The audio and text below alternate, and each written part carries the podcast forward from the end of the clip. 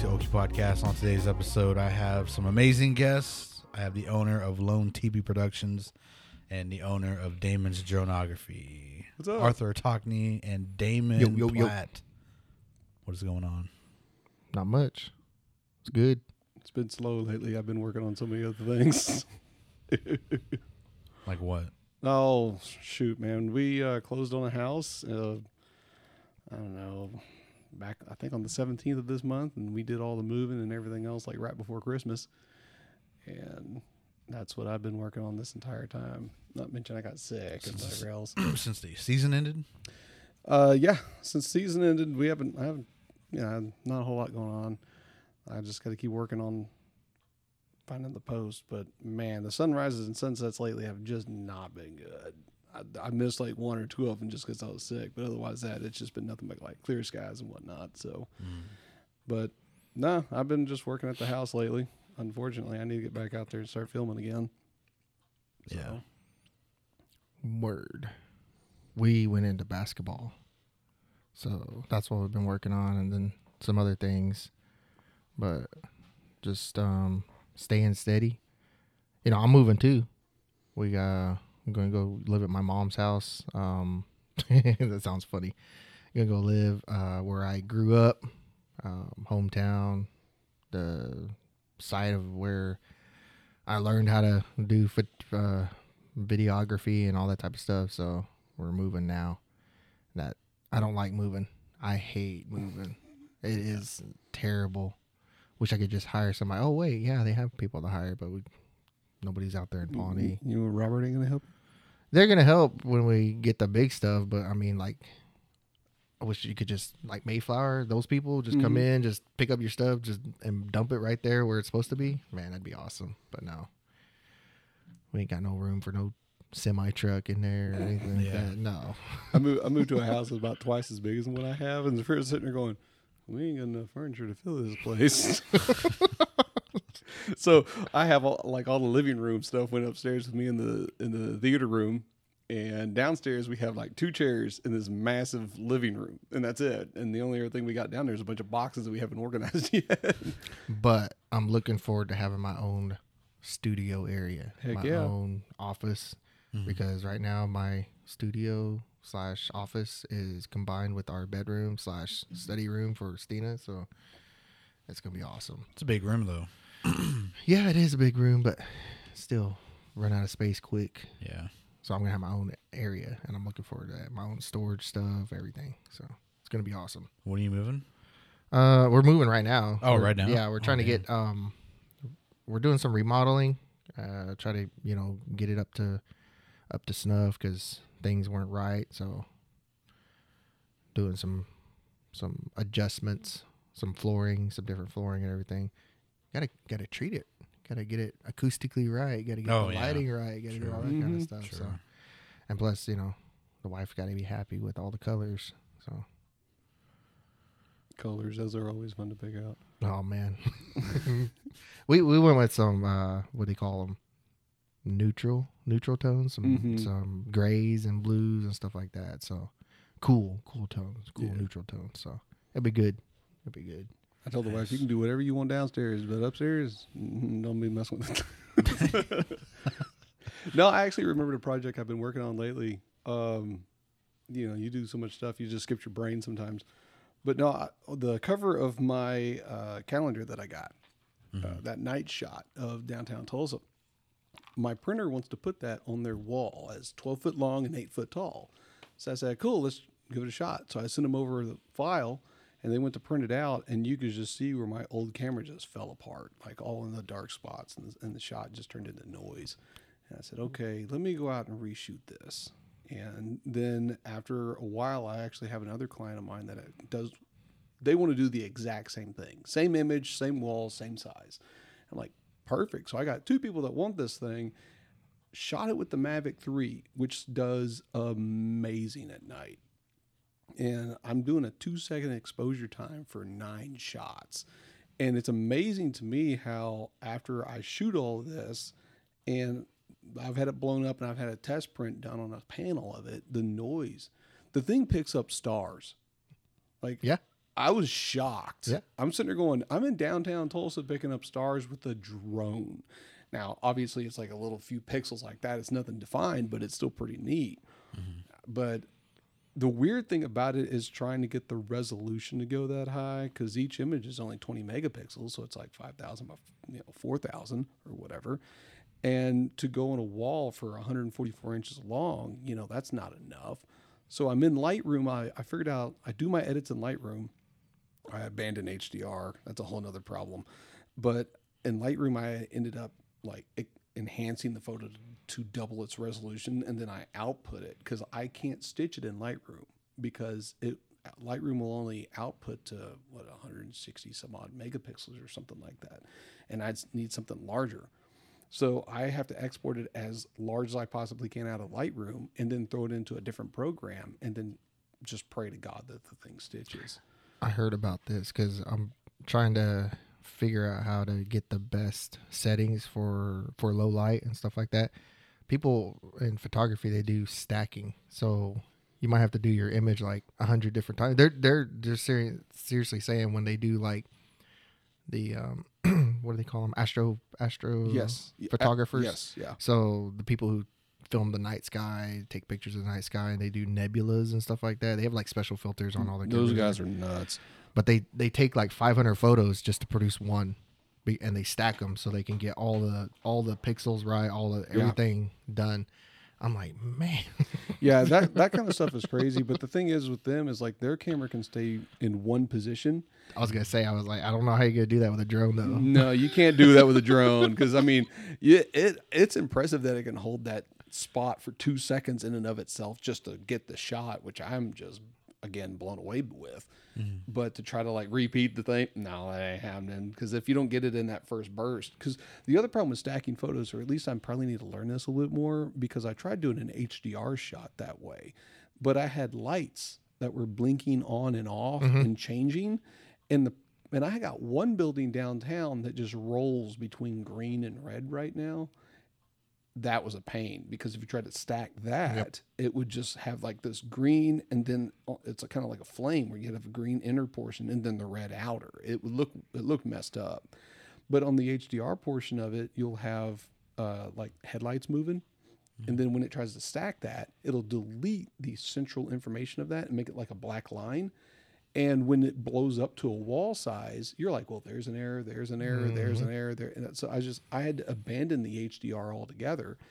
But on the two second exposure, it came out, it worked. And so I got it to stitch, and I have like one stitch error in this. I have one building that has like two stitch errors in it, but I'm like, I can't do nothing with it.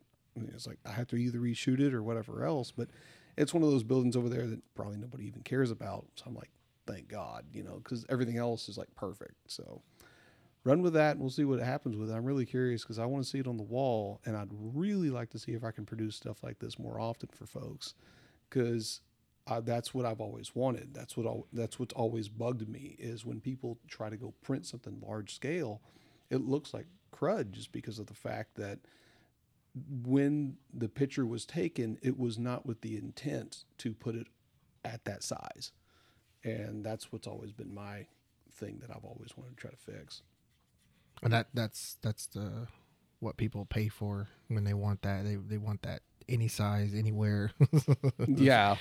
but they don't understand what it takes to to actually deliver on that. Like Mhm. we were talking about with 4K, right? They they were shooting with, uh, they were shooting with sensors, but they were shooting in 1080. They were shooting in 2K, and we're blowing it up on 8K screens now. So it just the the the information is not there, and you know your TV's just trying to fill in that. I mean, they can upres fairly impressively these days, but you can still see it fall apart at some Mhm. points if you know what you're looking for. I mean, You know what I was looking for last night at the game? OU won, by the way. Boomer Sooner.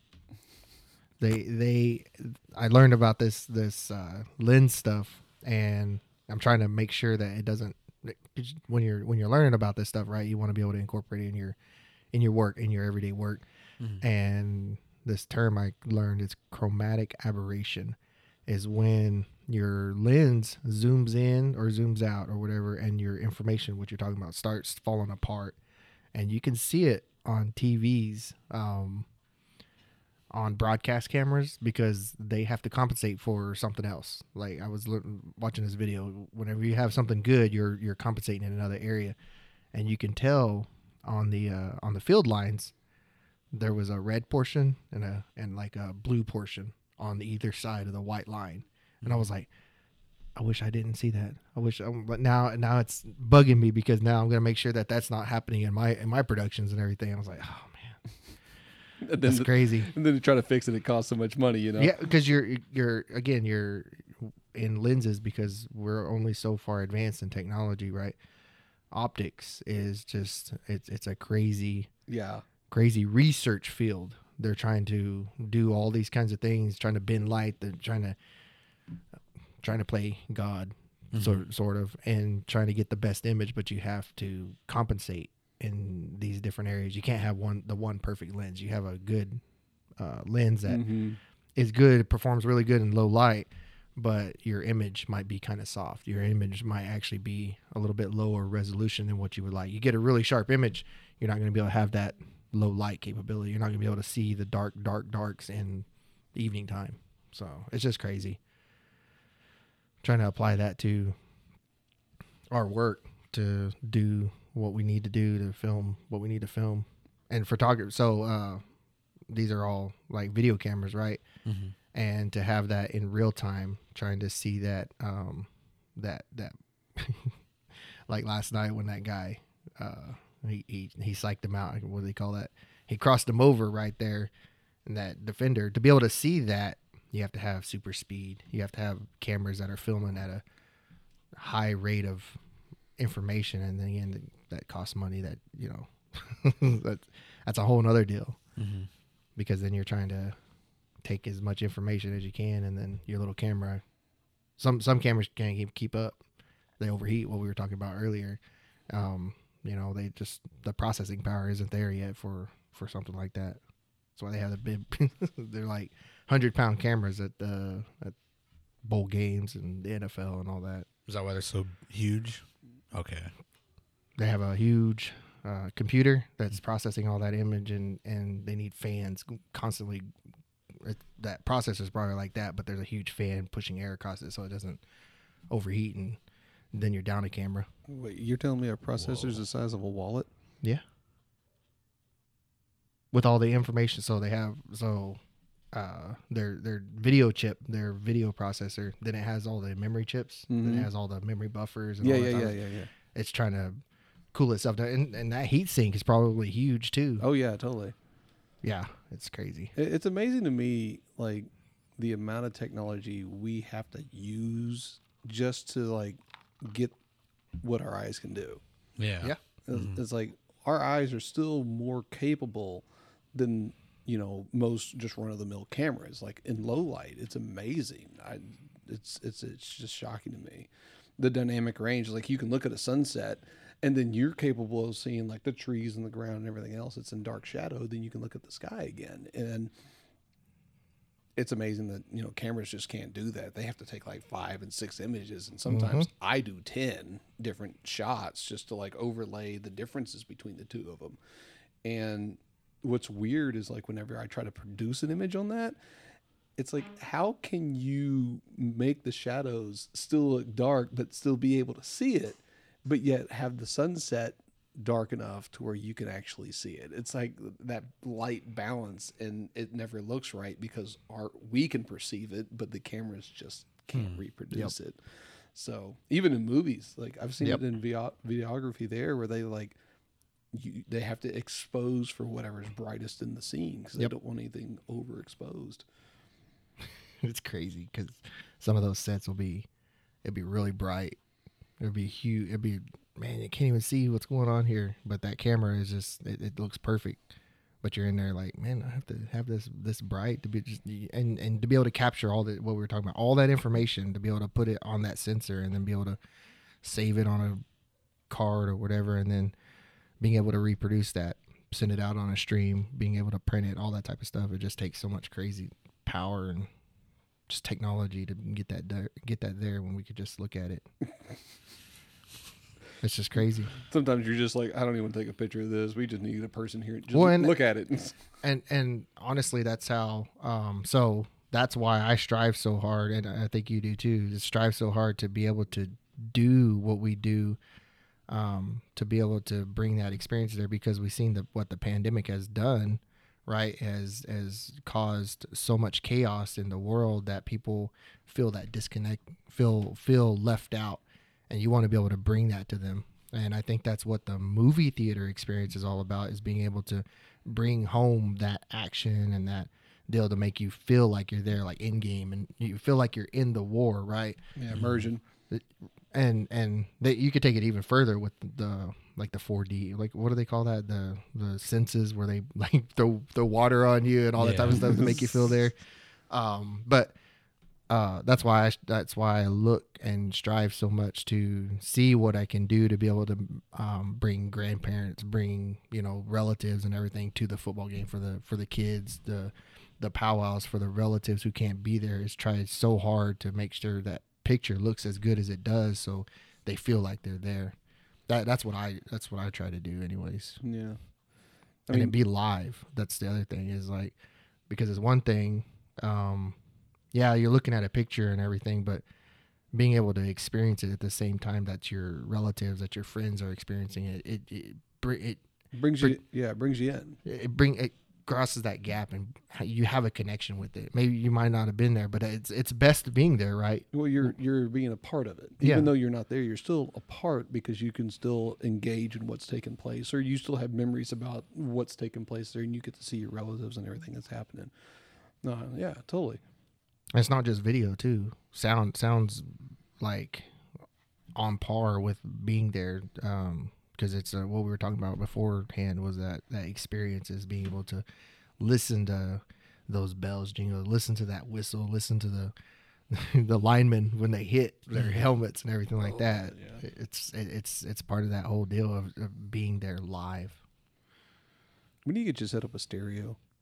Hmm? Stereo, like when we're doing games and whatnot or powwows, if you can actually have like stereo headphones, like on m- microphones, that way when you get it, send it to a TV, it's actual stereo there. Uh, So, uh, yes, that's why I um on your guys's. So when when we set up your guys's cameras, um, I haven't been turning the audio on onto the stream, but um, that's what I want to do. Uh, we have I have a I have a mixer that does basically all this, a single um, track it all out, and then being able to record it. And so later on, I could do that Okay. and then hopefully um, this next season I'm, I'm testing it out during basketball is being able to have a stereo set up to be able to listen when the ball's traveling across you can actually tell from your right to your left when the ball's traveling across the court it's gonna be awesome Whoa.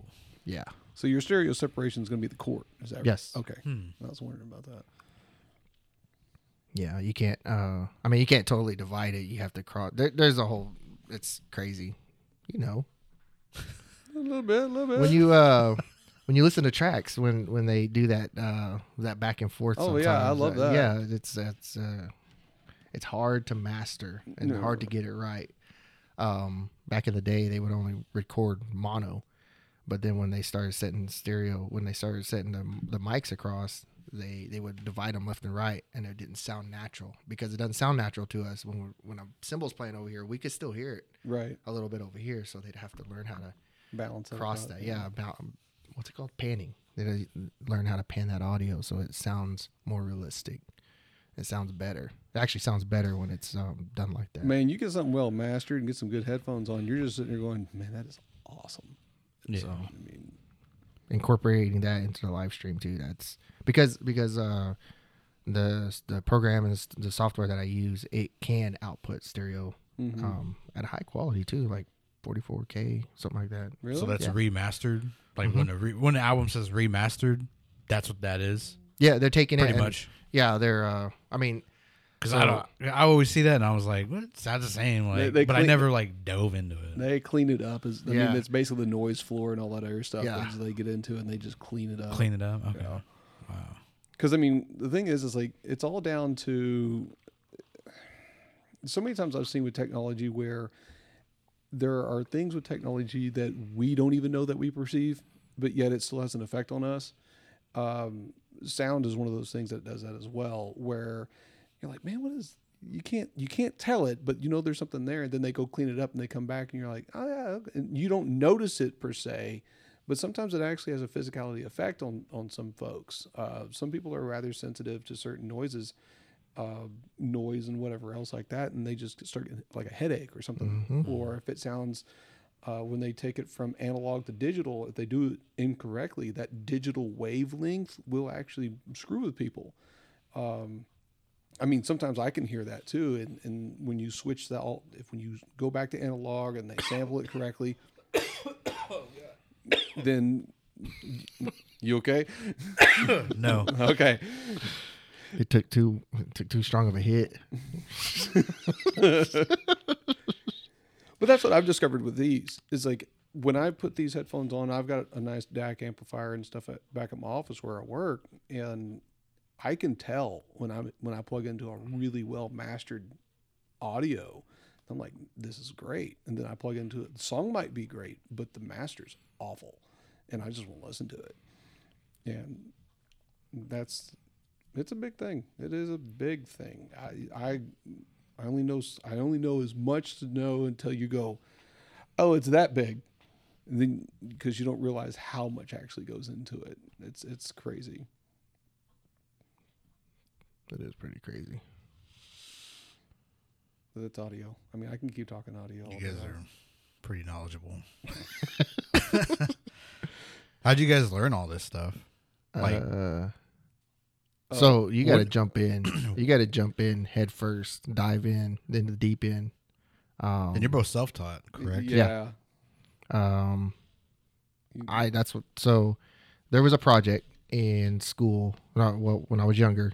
Um, it's a it's a video called Think Twice, and before then, leading up to then, uh, my dad had like one of them huge VCR recorders. the- the yeah, no, deal. I know what you're talking and I don't know if he rented it or whatever, but it, it was sitting there, and you know, just had fun, just just videotaping, and then, um, uh, cameras. He had like the little Polaroid deal, and and just shooting stuff.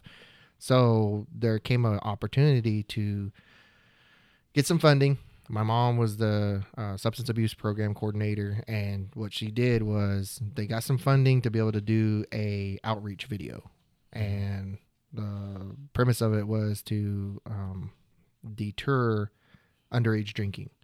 Not really what the movie came about. It was like don't don't drink and don't drink and drive, but for underage drinking, and uh, I jumped at it because it was it was filming and it was behind the scenes and stuff I really liked.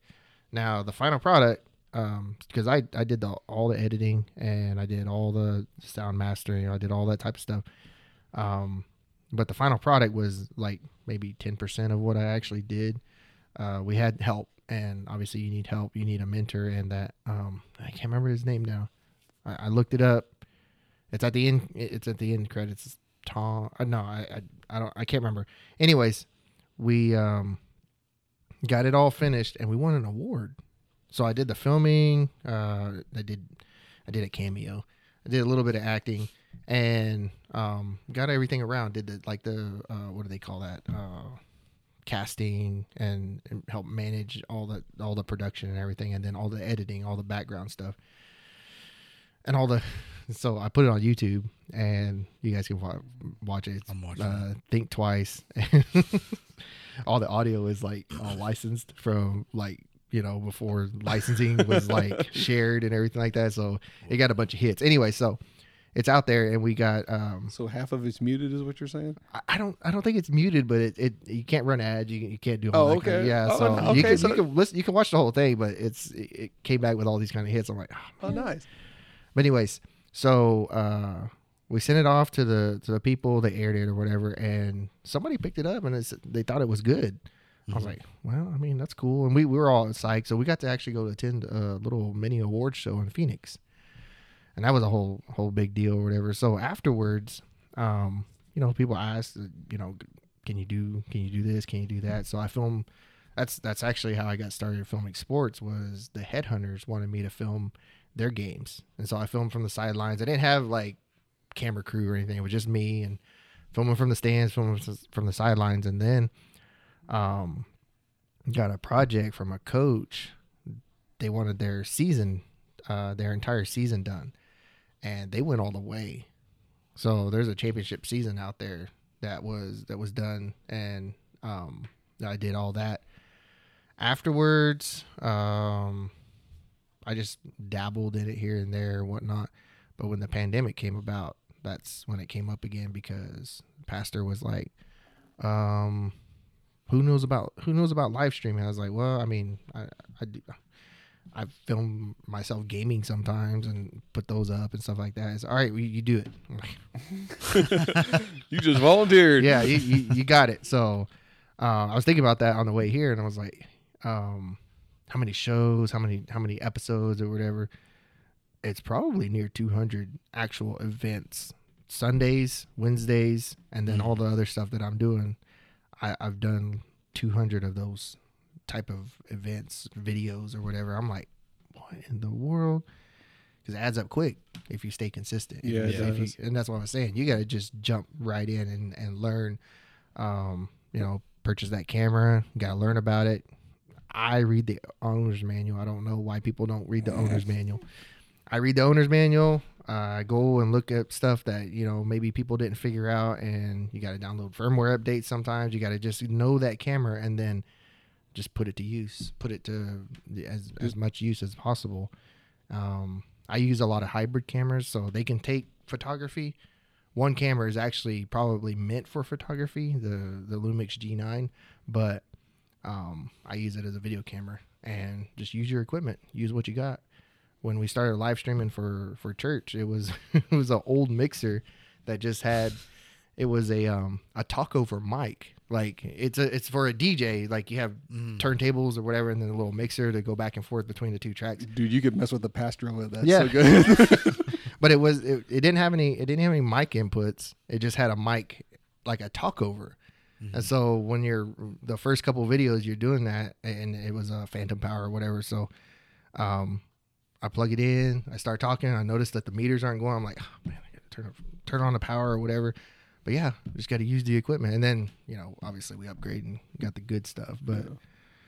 man, that was you just got to jump head first, dive in the deep end. Yeah, I mean, I've always been technical. Uh, I've always been a bit of a nerd. Um, so my family there, you know, I grew up in the country, and so we, you know, worked on the houses, built our own house, and did land and all sorts of different stuff like that. But I'm the one over there, kind of looking at soldering and wires for some reason. I don't know why. I was always tearing stuff apart as a kid, and I mean, obviously, I never got any of it back together, right? Mm-hmm. but you know, when I when I got married, because my hobby actually was I'd get in the car and just drive. I literally I would drive hours on a Friday night and come back home at like 1 a.m and after I got married, I mean that that really wasn't going to work because I need to stay home and hang, you know, be with the family, be with the wife, and whatever else. And a buddy of mine got me into flying. Well, he bought a plane, and it was just a little bitty two channel plane that, that had elevator and uh, rudder, and he got it to fly. Well, I looked around and found this cheap, cheap, big drone. It's about a four 450 millimeters across, and everybody I looked up was like, dude, don't buy that as your first drone. Go buy some little cheap thing and go learn how to fly. I'm like, well, why would I do that when I could go buy this big thing and then learn how to fly this? And then I actually have something that I can do something with. So I bought the big one.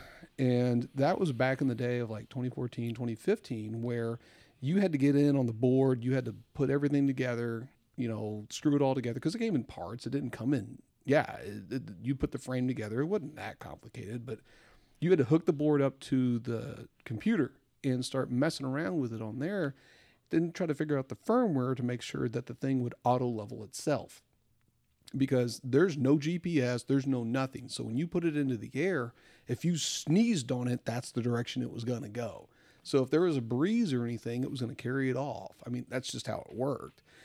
Well, I had a GoPro and ever since I got that thing in the air, I was always strapping some sort of camera to it.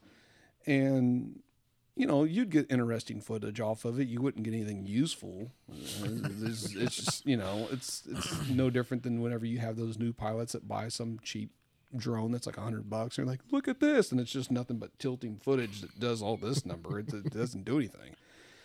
Well, I crashed that thing. I buried it in the side of a mountain.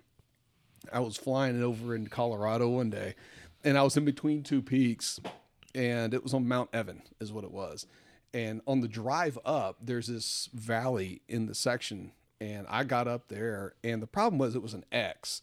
So when you're about 100 foot up, you can't tell which way's forward, back, left, or right. You just have to memorize and look. Well, I had a breeze come by in, in between the valley, and it just turned at 90 degrees.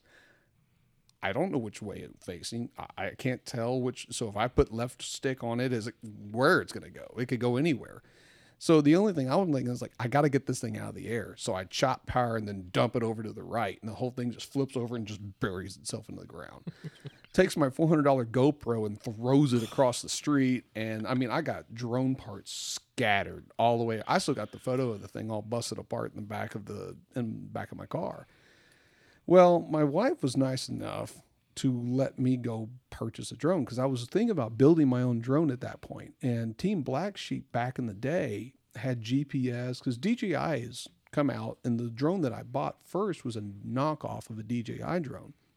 Well, they had GPS back in the day that you could lock onto and all this other stuff. Mm-hmm. It was going to cost me like fourteen to eighteen hundred to build this drone. Like, I am not spending that much when I can go buy like a Phantom 2 with no camera, no gimbal underneath it for 700 bucks. So I bought that, bought a gimbal and all up underneath the drone.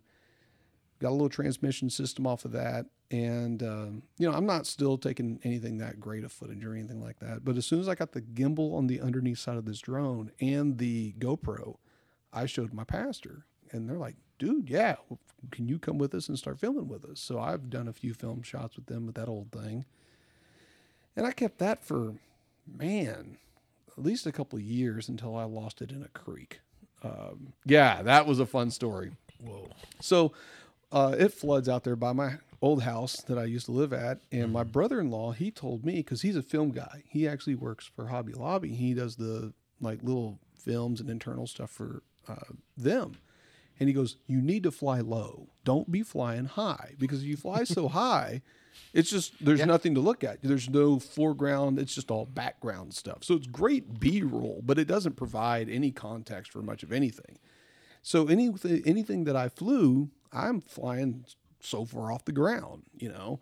And so it flooded again, and I've already gotten shots around 33rd West Avenue and Polecat Creek and Jim Dirt. That's all flooded to Kingdom Come. That's all on you know YouTube. And I back up to 49th West Avenue. Well, obviously, I know then it's like, okay, I got to check for power lines and everything else. And I do that. And I spot my power line. I'm like, oh, cool. Uh, So I'll fly, you know, six foot off the water, go across the water, make sure I'm on the other side of the power line, then go up. Well, as I'm going up, I put my goggles on my face.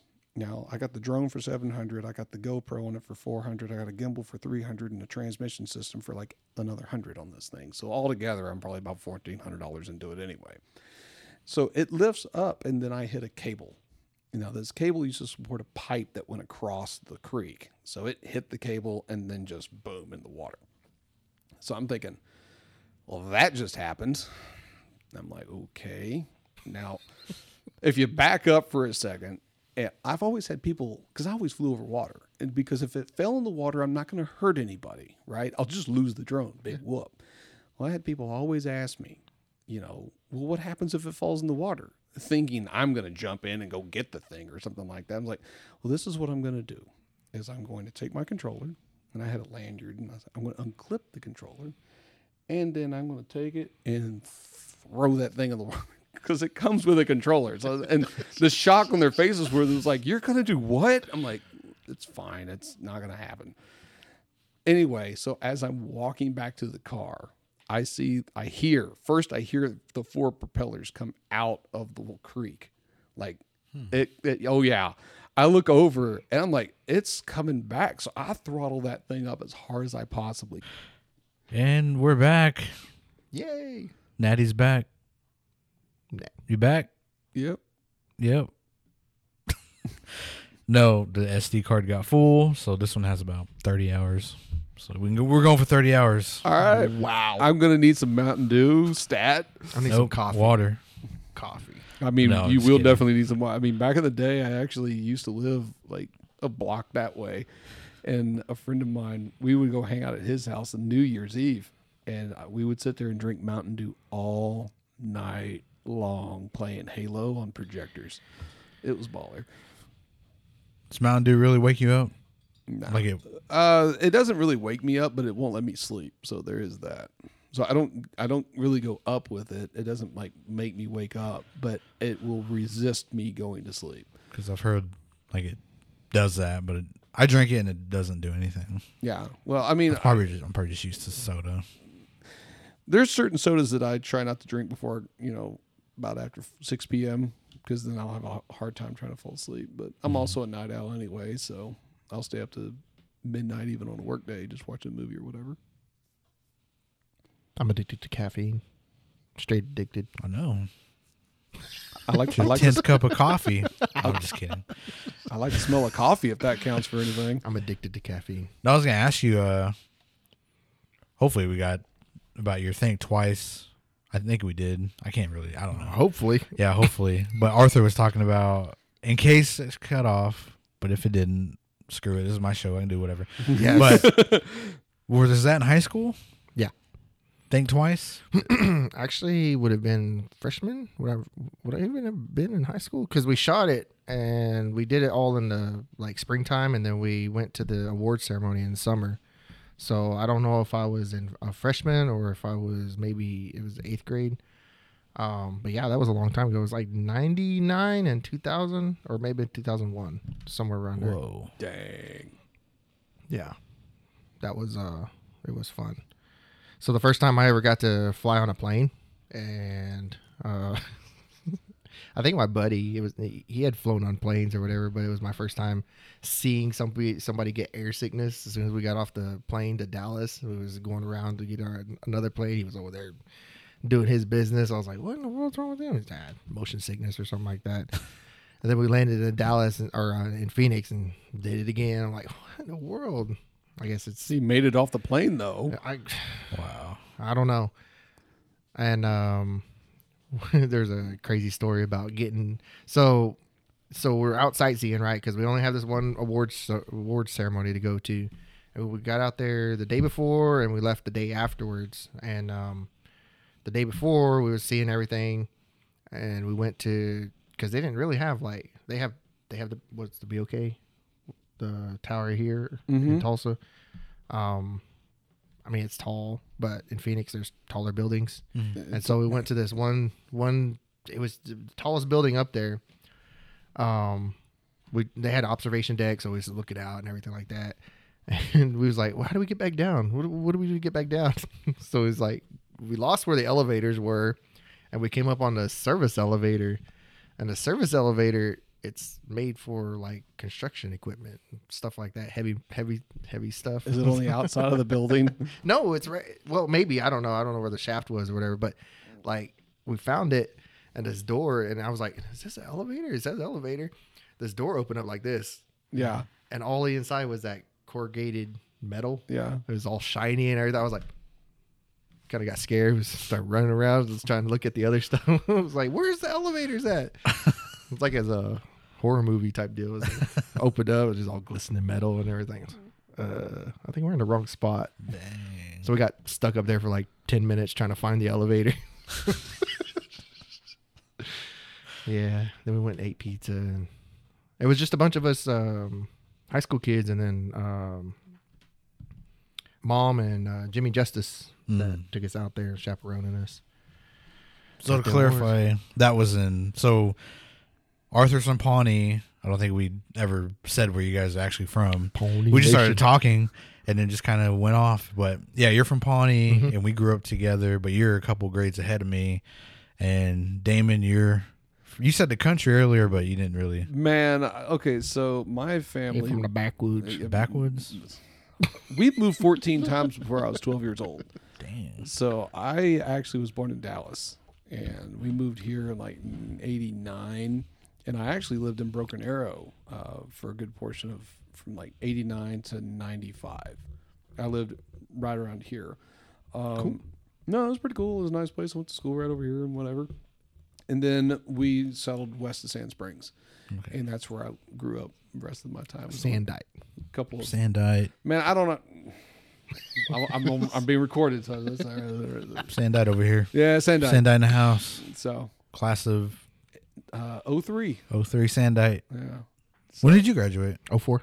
04? 04 Black Bear. Black Bear for life. Blackberry sounds cooler. BB. No, I got a high, I got a, I left that high school as quickly as possible. I went to Tech, and that's where I that's where I hung my hat with making 3D stuff over there at uh, Tech. Learning how to do drafting. Isn't it like that? Like I don't know how many how many guests you've you've interviewed about high school stuff, but the bigger schools, they're like, you see that kind of trend is like they don't really care about high school, whereas mm-hmm. the smaller schools we have a kind of a connection, a Yeah. lasting connection, a relationship almost with them. It's like Man, I, I, was just see that. I was not popular at all in school, middle school or high school. Well- so I was like, I'm, I got to get out of here. Well, that, even my even my cousins. I mean, they, so they graduated. They probably have some friends. With the, you always have friends and always kind of relationships that last or whatever. But they didn't have any connection to their high school. Yeah. and, and they graduated with like classes of like a thousand.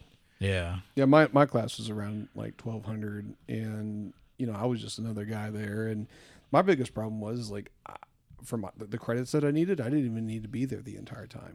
Uh, and that was making me mad because my dad literally would go to work at like 4 a.m. in the morning and he'd come back to the house around 1, 2 o'clock and then he'd build on the house like by himself. Oh, that's what you were telling me too. They, so that that's kind of a cool deal. Yeah, so my my I can't I didn't come from a lot of money, you know, and somehow he worked his way in getting some land and whatever else, and we dragged a trailer house out there on, on an acre of land, and my dad literally found ways to build a house, and we did everything ourselves. Um, my dad found a friend of his, longtime friend of his, that he helped dig the entire foundation for the thing, and we put all the rebar in the foundation and wired it together and big old crane truck came out. I was always out there helping my dad. And it really made me irritated to be at high school learning basically zero while my dad's out there working knowing i could be out there helping him. It just made me mad. I was like this is just a waste of my time because i know every most of what i'm learning here is just i'm not going to use it. And frankly i haven't because that's a long story um, no, honestly, the my entire We got time. all the all well, in okay. Here's the sh- Got 30 hours. Here's a sh- here's actually the short of it. Um, the school right over here, Southside Elementary. Uh huh. Uh, in my third grade class over here, we did a curriculum in my English course that's called Shurley English, and I learned all the way up to indirect objects and direct objects in, in English at that school. And even in my high school advanced class, because I was in advanced classes there, which advanced uh, over there, we didn't even touch on those. Like, never got there, you know. And I'm sitting there going, I already know all this stuff from third grade, and we've never, never once got even past that in any of my other classes. I mean, I was just like, I, I that's the reason why I went to tech. Because when I was at tech, I'm actually using my brain. I'm actually learning something. I'm actually doing something. This is worth my time. And you know, as soon as I got out of tech, um, I went straight to work. Like I worked four to ten every day of the week. It's just what I did, you know. And you and you either you're either working at home or you're working somewhere else, and that's how I grew up. And anytime my dad, I was at the house, we were working on the house, and we moved in about around 2000 ish. We finally moved in. We started building in 95.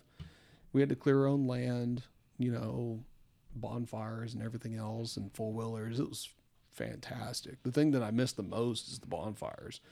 You know, I'm married a city girl, so you know she's she, we ain't gonna move out in the sticks, you know.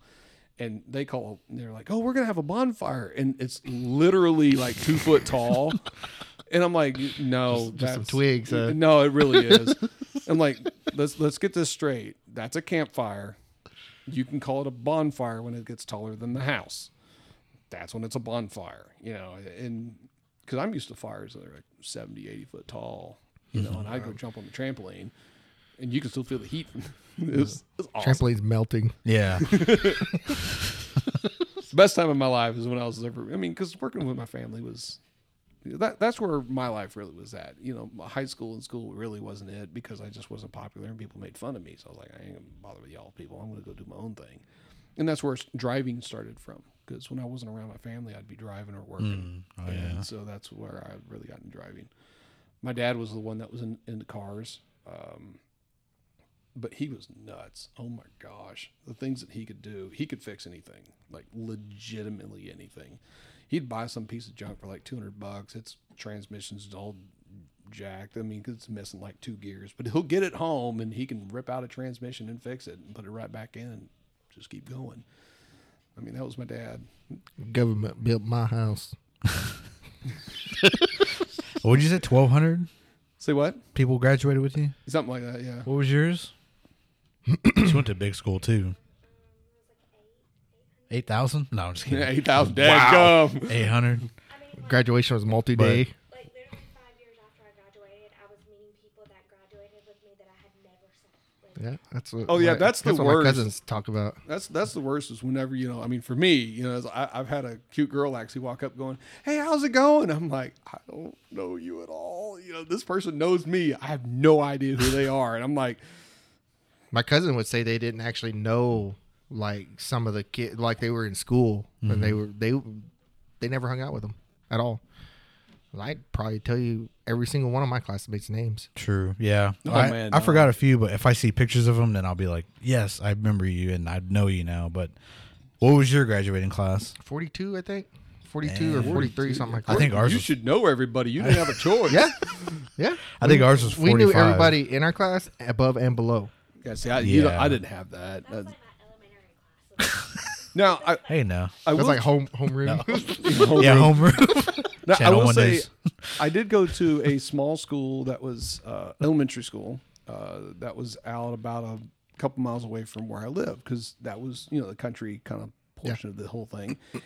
Tiny place, and I mean our the class of that was like thirty people, so you kind of knew people above you and below and below you, and those those folks were really good. There was only like one one or two real jerks, but overall, That- That's about how it is.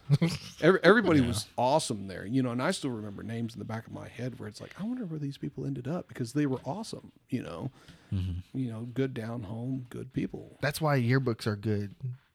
Older, it's like like we get our yearbook and we just want to see ourselves and our friends and our activities, or whatever. But older, we can actually like go back and be like, mm-hmm. "Hey, where are these people? I these names and everything like that." That's where I found out yearbooks are actually pretty cool. Yeah. It's like I don't want none of that when I when I got out of school. I was It's like, oh, it's it's a it's a right it's a it's a thing that you have to have when you're there, but later on, it's like if you keep it, you can Mhm. look at some of these things. Yeah, we had a reunion during Pawnee Powwow, and there was like 24 of us that went, Cool. but with the, The whole- plus plus one, it was like 40 in all. But man, there was like 45 in our class, like 45 or 46, and I totally forgot like who actually graduated with us. Like I remember everybody that was there, but we were all trying to like remember like, well, who's like who's missing, you know, mm-hmm. and nobody had a yearbook or anything. and I was like, I asked somebody, I said, man, somebody should bring a yearbook, and everybody thought I was joking, so everybody started laughing. So I laughed too. I was like, huh, yeah, funny. serious. yeah, but I was like, seriously. you know, it would have been cool is if Where's, you where's that yearbook at? you So, brought the yearbook, and it, everybody that si- showed up just sign here, sign here, sign here. Can everybody sign my yearbook now? and I, I said like, uh, That'd be me. I was being stupid. I was like, dude, I was making a joke. I was like, let's make a playlist, like a crunk playlist, because back in 2006, like that's when Lil Jon and Ying Yang Twins and Jaquan, like, Get er- low. yeah, I was like, let's make a crunk playlist, and somebody actually did. I don't know who did, but they were playing music whenever we walked in. And then everybody was just talking. Nobody was like listening to music at all. Everybody was just like talking to each other. And then I noticed the music was turned off completely. I was like, oh, well, uh, I think everybody just wants to talk now because nobody's seen each other in so long. Yeah, But yeah, but you pick it the right back there's up. still like a connection, like No, Arthur was Always- saying earlier. Always a connection. Yeah. my biggest my biggest connection that whatever happened it's like it didn't have anything to do with school was my current friends like my current friends like i didn't have like a really giant group of friends at all like before uh, I was like 25, 24. I, I had some really good friends that kind of stuck around, but the friends that I have now are just they're rock solid. Yeah. I, I've just man, I mean, these people like align with me and, and my family. It's like straight as an arrow, and they're awesome folks. And I love them so much because you know I'm the technical guy, like out of all of my friends, and so they're all looking at me going, "Oh, how do you fix this? How do you fix that? You know, or how do you do social media?" And I'm like, "Cool, I can help you with all that." You know, and then on the flip side, like I got a buddy of mine that can do any sort of woodworking or home maintenance and stuff like that, which I can do some of that stuff, but I don't even like doing it now. Just like I don't want to dry, drywall. Like no, I don't mess with this. But no, they're just solid, solid, solid. You know, and I wish I had that back in high school because that'd been nice, but didn't happen. Yeah. So Too many clicks. Click. I, I was in all. I mean, I would jump from. I, I never stuck with any particular one, you know, but I was never that one guy that everybody was looking at. But Yeah. there you go. I don't know how Pawnee was. It was just kind of like, It was small, so everybody had to be friends. Well- You didn't have- well, I mean, you had your your your jerks. Then you had like the cool people, but it was like tiny. Like like you look at like we just watched Mean Girls. We tried to watch it, and then the app kept messing up. But it was like a giant school with like all these cliques. Mhm. And then I'm older now, so I was like, hey, we kind of had that. Like they were like um jocks, cool people, burnouts, I guess. But you don't really like understand like what You said back then- burnouts, and I'm thinking like spinning tires and stuff. I'm like, No, no, that's no, me. uh, You like, The only car dude I knew was was it Chris Willard Yeah. and Kobe Felix. He was on. They were like the only car people that were like at school. really? But I wasn't like into cars really. But they, was- they weren't really car people. There wasn't really car people. There was people that had cars and they they they had their own like trucks and all that type of oh, stuff. Oh well, yeah. Yeah, you would talk about cars. I can talk about cars for a while. But they didn't. Didn't they like? They like like exotic cars, right? Yeah. Yeah, like stuff like seemed impossible to get. Yeah, nah. They knew about like stuff like that. He, he has one now though. Who? Which one? Colby. He has He what? has a he has a vet. A, Corvette? A, a vet, a vet is up. a vet is not an exotic. he car. didn't bring it to the. I don't believe that. He don't. He didn't bring it to the He doesn't. He, he- well, Colby, he drives it around now. Kobe, if you're listening, you don't have that. What what year is it? I, I want to know what year the vet is. I don't know. I just know that he has it. Okay, is it a C five or a C six? I have no idea. Okay, is it? I don't. know- I don't know anything about cars. All right, hang on. I, I got to I know. mean, we already went over this. Remember when you got to change my brakes? I got my car outside. We- I mean, we do have to work on your brakes. Have you not done anything with your brakes yet? No. Oh man, Yeah, she did a long time ago, Damon. I'm sorry. He didn't get out the- contact me. this Uh, man- We're gonna have to work no on brakes. hubs next. Okay, okay, wait, wait. Let's see here. I want, It's gone past the pad part. We're we're, we're working on the hub now. oh man, I know that much because I had to replace those one time. the pads. I are- did. I didn't replace them. I had a mechanic, you know, at Firestone. Is it or one of those? Yeah. Okay. Are you It's like it's like the blue, it's like the top left one right there. top left one? First Yeah. one. Okay, so that's a C6 Corvette. What's Those- that? C6 Corvette. Those are all right. I don't think they're exotic. Sorry. Well, you, we, we, we're coming from Pawnee too.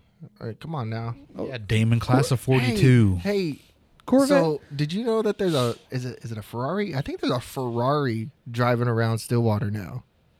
That's how. That's how. But which one? Do you know what coming- kind it is? Uh, New one? I haven't looked at it, but it just has the Ferrari badge on it. 488. I used to Force- know, but I just seen it.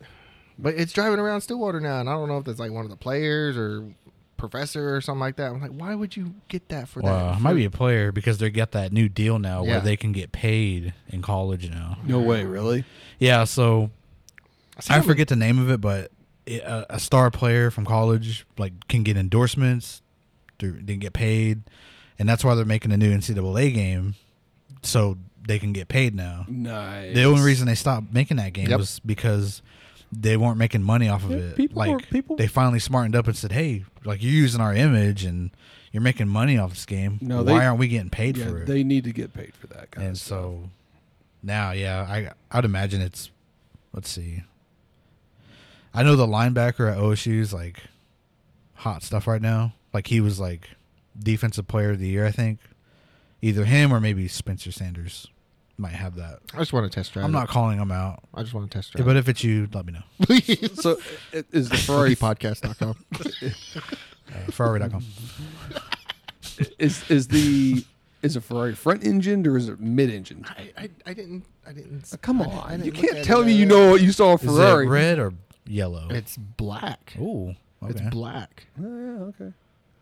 That doesn't That's, help. that's why I was like, what in the world? that doesn't help try, me try to figure out which car it is. I've seen a Lamborghini drive through, but I think they were just driving through, and I think it was Okay, one stop- of the stop like, naming- alumni al- alumni. Stop naming cars. You're you're, you're you're bugging. Uh, uh, because uh, is it a Gallardo? Is it a Mercy? A log? Is It ain't no Mercy. Uh, dude, it'd be No. awesome if it was an Aventador. It's probably. A It was an old older one. It's pretty cool. It's pretty- Diablo. What? Yeah, That's actually actually more money than the Gallardo. yeah. Those I things- think it was just driving through because when I seen it, it was driving out. It But was you- driving out on 51 out. that, that big wing on the back. No, I must be thinking of the other one because there's the Diablo and then there's Countach. That's what it is. Countach. Was it the Countach? Well, Countach has a big wing. Okay, no, it was the regular. The Diablo Yeah. is the V12 that doesn't Yeah. have the uh, wing on the back. I was like, what in the world is that doing in Stillwater, Oklahoma, of all places? But it was headed out, and I was like, eh, it might just be alumni or whatever. It was a bit. It was after a big game, so. Man, that is one Might car you don't want to, you don't want to drive that car long distance. Well, that's that's what I'm saying. Our roads here in Oklahoma do Oh, not. Dude, support- okay, now hang on, hang on. Our roads in Oklahoma are not nearly as bad as y'all think because when I was driving back after I bought my Type R, you- that's an exotic car. have you have, It's not. It's not. drop? Anyway, I, I bought I bought it in the roughest roads was New Mexico and uh, oh, Texas. Mexico's horrible. Texas was awful. I hit my first pothole in that car in Texas that destroyed, not destroyed, but bent a wheel in that thing. But the moment I entered into Oklahoma, because I'm used to coming from Texas to go to Oklahoma, and you're sitting there in Texas just as smooth as glass on like 75 or whatever, or 35. And then you're like, welcome to Oklahoma. you're like, good God, man, what did we just hit? You know? But it was the opposite of that coming from Amarillo into t- Oklahoma this time. I I'm- was shocked. I'm used to Kansas roads too, so I mean maybe that's why. Because I don't drive now. L.A. and like California, California has some pretty bad roads, but they have pretty wide roads. There's like 10 lane highways out Yeah. there. It's crazy. Yeah, that's, that's too much for me. They're still jammed up. That's that's what I. You can't could probably do. get in a like when they say traffic jam, it probably actually means something out there. Like Mm-hmm. Traffic jam in Pawnee, So wait, what's couple cars. so allegedly? Greenbridge. trade. It's the Greenbridge. Okay, I gotta ask. Yeah. I got to Yeah. allegedly. What what is y'all's top speed that y'all been at with you driving? Are we? Are we? We're posting this like on the internet. Yeah. I said allegedly. Allegedly. Allegedly. Okay. The, allegedly, the one- speedometer read 147. In what? It was on a bike. I was on a, uh, a Gixxer, uh, 750, I think. Dang. You were you were the one. Mm-hmm. Daggum. allegedly 130 in my friend's car. What was your friend's car? What was this? Like a. It was a used, allegedly cop car. no, that's, that's awesome. We drove it from. We're coming back from Albuquerque. A police interceptor. and uh, he allegedly took it. No, I'm just kidding. No, he got it from a auction. No, I yeah, think. those are that's a good way to do it. Not man, governed. he was like, "Man, this thing is Yeah, nice." I'm like. I was like, "Yeah, right." You know, like you know, and so I was like, "Let me drive it." We went to Albuquerque to the mall or whatever, and we're coming back, and he's like, "Man, you want to drive it?" I was like, "I guess." Like, let me try it out, and fuck, dude, it was like barely hit that gas, and it was like, Yeah, like yeah. real smooth, picked up, and I hit about 130. It didn't feel like it, and I looked and I was like, "Oh, I better slow down." Was it a Charger or is it a Crown Vic? No, it was a uh, it was a Crown Vic. Crown Vic? Actually, Yeah, yeah, are good. Yeah, No, I uh my this was way long ago, but it was in a 97 BMW 328 IS and a Mercedes passed me one day and I'm like there is no way I'm letting you get away from me. And so I gave chase and I passed him and I looked down once and I saw over a buck 50 and I didn't look down again. So those cars top out at 155, but I didn't know if I ever hit that or not, but it was it was after I did that I said I ain't ever gonna do that again. My heart said like, this is too much. No one else was really on the road, so I had a 300 Wow. and I couldn't get it over 108 because it was governed. Oh, really? a 300. And I hit that in third gear. Chrysler. Mm-hmm. I remember you had that. Mm-hmm. Oh yeah. That's those are slick looking cars. Yeah, I, those are I loved it, but gave it up this past summer because, uh, really. You had it that long? yeah, Whoa. bought it with uh, was it nine miles You should have nine kept that thing. That Wow. thing was nice. No, it was starting to starting to. Really? Yeah, What were the miles? it miles was over when you sold it? 120, 125, something like that. Really? Yeah, Did it need brakes? more than once. All right. So favorite car y'all y'all own? Which one? Which one is y'all's favorite? That's the only one I've owned ever outright. Really? That I you mean, like? other than these ones, but I don't like. I'm I, nothing special about them. Really? Probably the Camry, man. Really? Like, Camry's faithful. yeah, it's like I had a Corolla, but it was real. That was like a A to B college car. What Get- year? What year's the Camry? That's a 2011, An eleven. and I bought it with 20,000 miles on it, and I'm about to pay it off in May. But I mean, dude. I've always said like I mean I've always been told like Toyota and Hondas are like Mhm. reliable like you just get their oil change and you keep up with the maintenance Yep. and Yep. they'll last for a long time. So here's a fun story for you. Um, my brother bought like a 2000 Camry, and this will tell you how tough these cars really are. So, me and my brother and my dad were all mecha- mechanically minded because we all work on cars. Well, the back shocks on this car was just completely shot, so it was just nothing but spring in the back. Well, if you hit the brake the right time, you could get the back end to start bouncing, Mm-hmm. like legit get the back wheels off the ground. And so my brother got me in the car, starts doing this, and I start laughing so hard because it is actually a lot of fun and it's throwing everybody off on the road because people are like, "What in the world are you doing?" Because it's legit. I got video proof of it online, and you, you can pick the back tires up about that far off the ground. oh, it was funny. Now we had to borrow a friend's car. So we borrowed his car. It was an Infiniti 1999 i30. Its back shocks were blown out. We did the exact same thing. Now, mind you, my brother did that with that car every day, every time he drove it. We did it twice to this car and took the back shock and it just buckled. and so it's pushed the spring into the inner rim of the wheel mm-hmm. and there's a wheel weight that's on the inside of that wheel. So every time that wheel does one revolution it'll whack that spring. Every time it goes by so this is just bam bam bam bam. So we're in broken arrow like right down over here and we have to legit get like another mile down over here so we had to go real slow all the way back after we broke it Infiniti didn't hold up. The Toyota did. it was really funny. You got a good car. Yeah. yeah. Didn't you have an Infiniti? Is that what you had? yeah, I had an Infiniti and that sucker tied out. Man, that thing was so weird because so she went to uh, Washington D.C. like for a summer, and she left her car, and there was something on the. Uh, there was like a thing on a little button near the the brake, and if it's off, then the brake lights will stay on. I don't know what that is, and anyways, I, you know, I went inside and somebody said, "Hey, your the brake lights are on." I was like, "What?" So I went out there and then the brake lights were on in her car, and I was like, "What the hell?" So the nothing was pushing it down or anything. Okay, so you're about you're talking about the brake switch inside the car underneath the pedal. It's like a little yeah. I had to glue a penny on it Yeah. and to hold it down because I I guess the whatever it was popped off and I had to YouTube it because I was like, why are the brake lights staying on? And I found this one video and this guy's like, yeah, this it's a whatever you call it. And, It's, a, it's just a, it's the brake switch underneath the pedal. and then you just he's like, if you lost your cap, then just put a penny on it. And so I was I I did it and it went off and I was like, that was so stupid. Like, why is that there? Yeah. Why? Uh, Do no, you know why? No, typically that's just how they actuate the brake lights. It's it's just when the, you press the pedal down, it's right there. So it just makes the contact. That's all there is to it. Really? Yeah, I mean, it, different controls for different things. What year was it? Do you know? What, what was that? It was a I don't know, it, but it was a it was a little tank.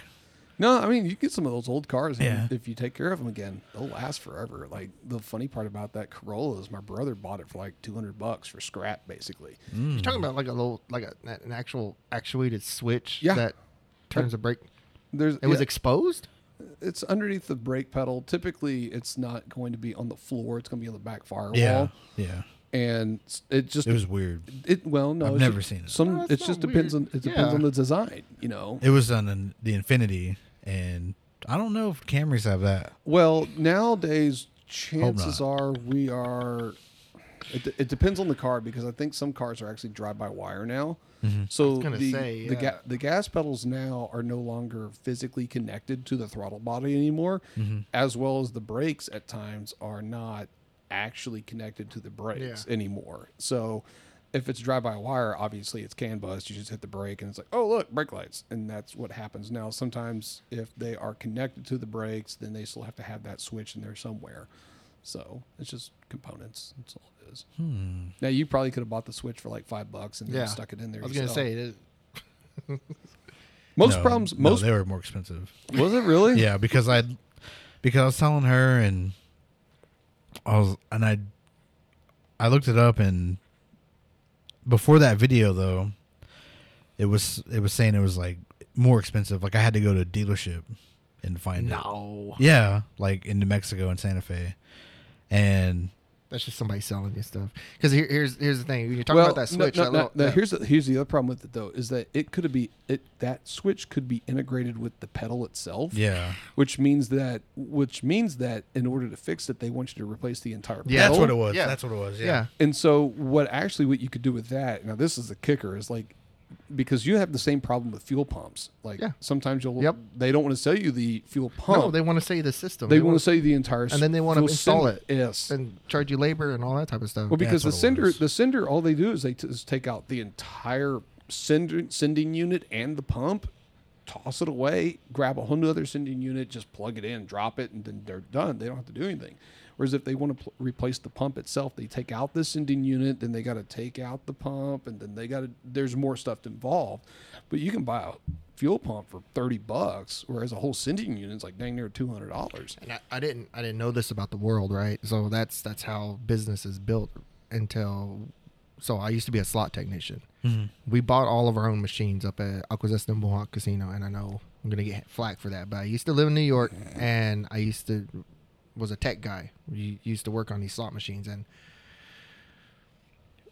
that's how the world is. So It's they time. want, they want to make money. They want yeah, they they want to make money. They want to do stuff for you or whatever. But um, when we got into the slot machines, those switches and stuff like that, that's what they use on everything, and that's what they. It's it's crazy, but um, when something would break, we'd go down, we'd we we do surgery on on this stuff, and be able to fix it. We'd solder, we'd replace boards and stuff like that. But um, It's more mm. cost effective The- nowadays just to throw a board at it than just actually spend the time Yeah. to put the switch on. Because the time to take the switch on is going to be way more expensive than just buying a board, stuffing it in there, and throwing it back out there. that's what a lot of these gaming companies are doing for the casinos now. They sell them services. They don't sell them slot machines. They sell them services and package. They they That's give where them a box, and they'll sell all this other stuff on top, and then they'll ca- take a cut. Well, it's no, it's no different than selling an Xbox. Is like Yeah. we, we want you to buy the Xbox, but they don't make money off the Xbox. They make m- money off the services. Yep.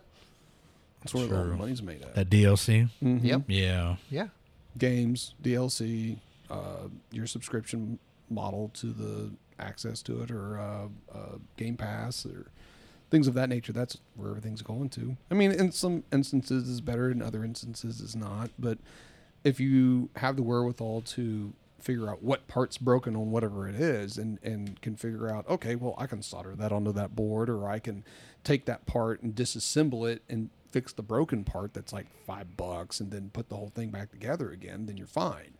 But i mean think about a dealer for a second. If a dealer can just go in there charge you 200 bucks for a sending unit and then charge you two hours to take it out put it back in and be done that's way faster than them having to take it out, fiddle with everything else, risk breaking the sending unit, and they mm-hmm. have to pay for it themselves. I mean, it's less risk on their part. They could just done. Mm-hmm.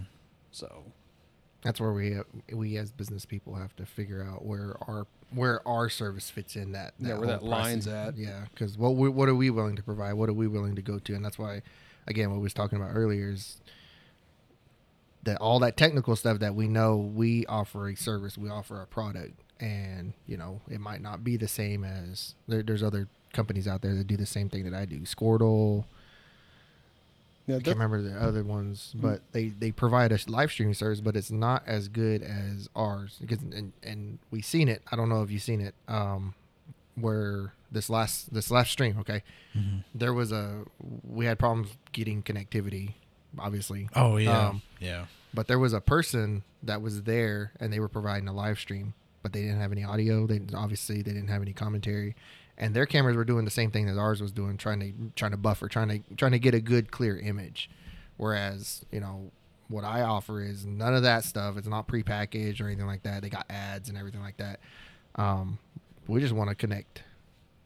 Basically, what I said earlier: the the fans, the the relatives, the the people that can't be there in person, be there physically watching their grandchild, their son, their daughter, and and connect them with the with the activity that's going on. Yeah, simple and direct. It's Yeah. no f- fluff in between. That, I mean, that's the reason why I only post up one photo, not like 15, is because, I mean, if you have that one shot, just post it because it's it's too easy to distract with so much else that's Mhm. going on. You know, you're still you're dealing with attention spans, and sometimes attention spans aren't the longest things, and that's the reason why if you keep things simple and place them in front, you're like, Yep. this is what you look at. We don't. I don't need to you know put all the flashing lights and all these different things all on here you can here's the shot that you that you want to look at and you're done you know these people that are trying to overload people with content you're like is your content that good you know is or are you just trying to shovel content out there just to keep the algorithm just keep, just you know it's just YouTube, YouTube is not. Oh my goodness. Anyways, yeah.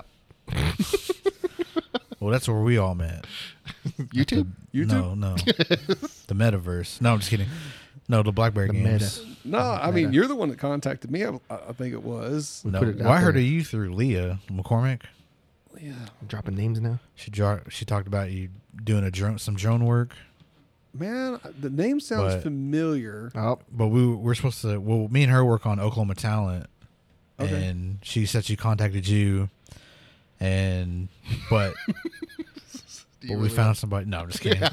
no, our like friend was like, "I'll come through," you know, because like we worked with him before, and then so I, he was looking for a drone guy, Mhm. and then and then he and I Wait, asked her, I was wait, like, Leah, wait, the Claremore, you have Will Rogers? "Yeah, we're Rogers." Yeah. Yeah. Okay. No. Okay. Now, now- Yeah. now I know what's up. Yeah, so that was based out of Claremore, and He had a part 107, didn't he? do what? he? No. Excuse me? No, just kidding. like, what, did, you- you call him? did you did your guy have a part 107? I don't know. Okay. I wasn't there for it. Like I, I had something else going on, but but he was looking for a drone person, and I was like, Hey, I know and this I asked guy. her, I was like, "Who's the first guy you're talking to?" And she goes, "Oh, Damon. He does really good work." And she was like, "Here's his Facebook." So that's when I contacted you, Yeah. and I was like, "Hey, man, like I know this is random. Like I don't know you, never talked to you, but my uh my bro Arthur is looking for somebody to do your own work for football games, and I don't think he messaged me back. Dang. And but like for a while, Left and then finally, like finally, you messaged me back, and you're like, "Yeah, that sounds cool." And then you're like, "Where at?" And I think that's when I hooked you guys. Yeah. up. yeah. And I was like, "Hit him up because he has all the info and what he needs you needs Uh-huh. from you, and Dude, I mean, that we was. could do it all season." I can't even tell you the timing on that was like flawless, man. Because I was like struggling for cash. he, he left him on red. I had to buy three batteries for you. It was like, ugh. So, so Damon was a photography guy. I mean, y- you done some video work before, right? I've done I've done video work for I've done a lot of video work for my church. Is where really where I cut my That was over there, and I mean their whole thing was like I, I would ask them like, what kind of shots do you want? They're like, ah, just do whatever. I'm like, oh, okay. Nice. So I, I would have to like just figure that out, which was a little bit of a challenge, but it also kind of pushed me to be a better video guy. Um, I post mainly photos to Facebook just simply because they perform better and it's less work and I can get it up there faster Mhm. um, to keep content flowing and it captures the moment of what I'm trying to do better. Um, but when video's needed, I can certainly carry that out, especially if I have an idea of what the client's going for, and we can definitely cover that. Um, shooting your stuff was a lot of fun just because I'm mimicking a blimp basically, and I love doing that. And it's doing the shoot and doing video is more client dependent than it is actually the video being dependent because if if the client's awesome then just tell me what you want. I'll make whatever happen. I can pilot a drone like nobody's business, and we can make and sure. he can. for for those of you listening, his videos are awesome. Thank you. Um, but the thing is, it's like if I can understand what your vision and what and what you want and what the shot or what you're trying to produce, then I'll make sure you get what you're looking for. And that that was the thing is like when you said blimp, I'm like, I got it, I'm good, you know, and I can just hold position and just go. I can't wait till next year, and then we can I can do it with the Mavic Three. Oh, Oh, it's gonna be awesome. dude, the flight time on that thing, yeah, it's legit like over 30 minutes. What'd you think when you showed up? Like, what were your thoughts when you came to the game? okay, so I know you're headed with this. My my first thought was, okay, cool. I'm gonna hang out with these with the with the football team and whatever else and get some shots. And oh, did I say something that I did? big big period, huh? And and I'm sitting there going, are, are they? I I did not expect them to win. That that was the biggest kicker. It's like I've I've you know I did when I went to high school. Sand Dykes lost everything. Except for Aw. wrestling. No, no, they were not very good at football, but they Aw. could wrestle like you would never believe. yeah. Um, so I was my expectations were kind of low about the winning side of things, but when I started working with y'all, I was like, "This is awesome!" Like, I, I loved it. Every second of working with everybody there, I was like, "This is amazing!" Because I love the headset you gave me, and we could just chatter back and forth. And It's a new edition, by the way. I mean, that's the reason why. That's the reason why when they grounded me from flying, I'm like, Yeah. you want a camera guy? Because Yep. it's because I had fun with hanging out with y'all. So it's it's more about the client and who I'm serving than it is about what I'm doing for them. Uh, because if you are a great client, what do you need? It's like I, I can do more than drone work, you know, and, and and I like to be a solution for whatever you're looking for. And I've always been that guy with whoever I've worked for in the past. Just the drone is just one aspect of that, and typically people are looking looking for that.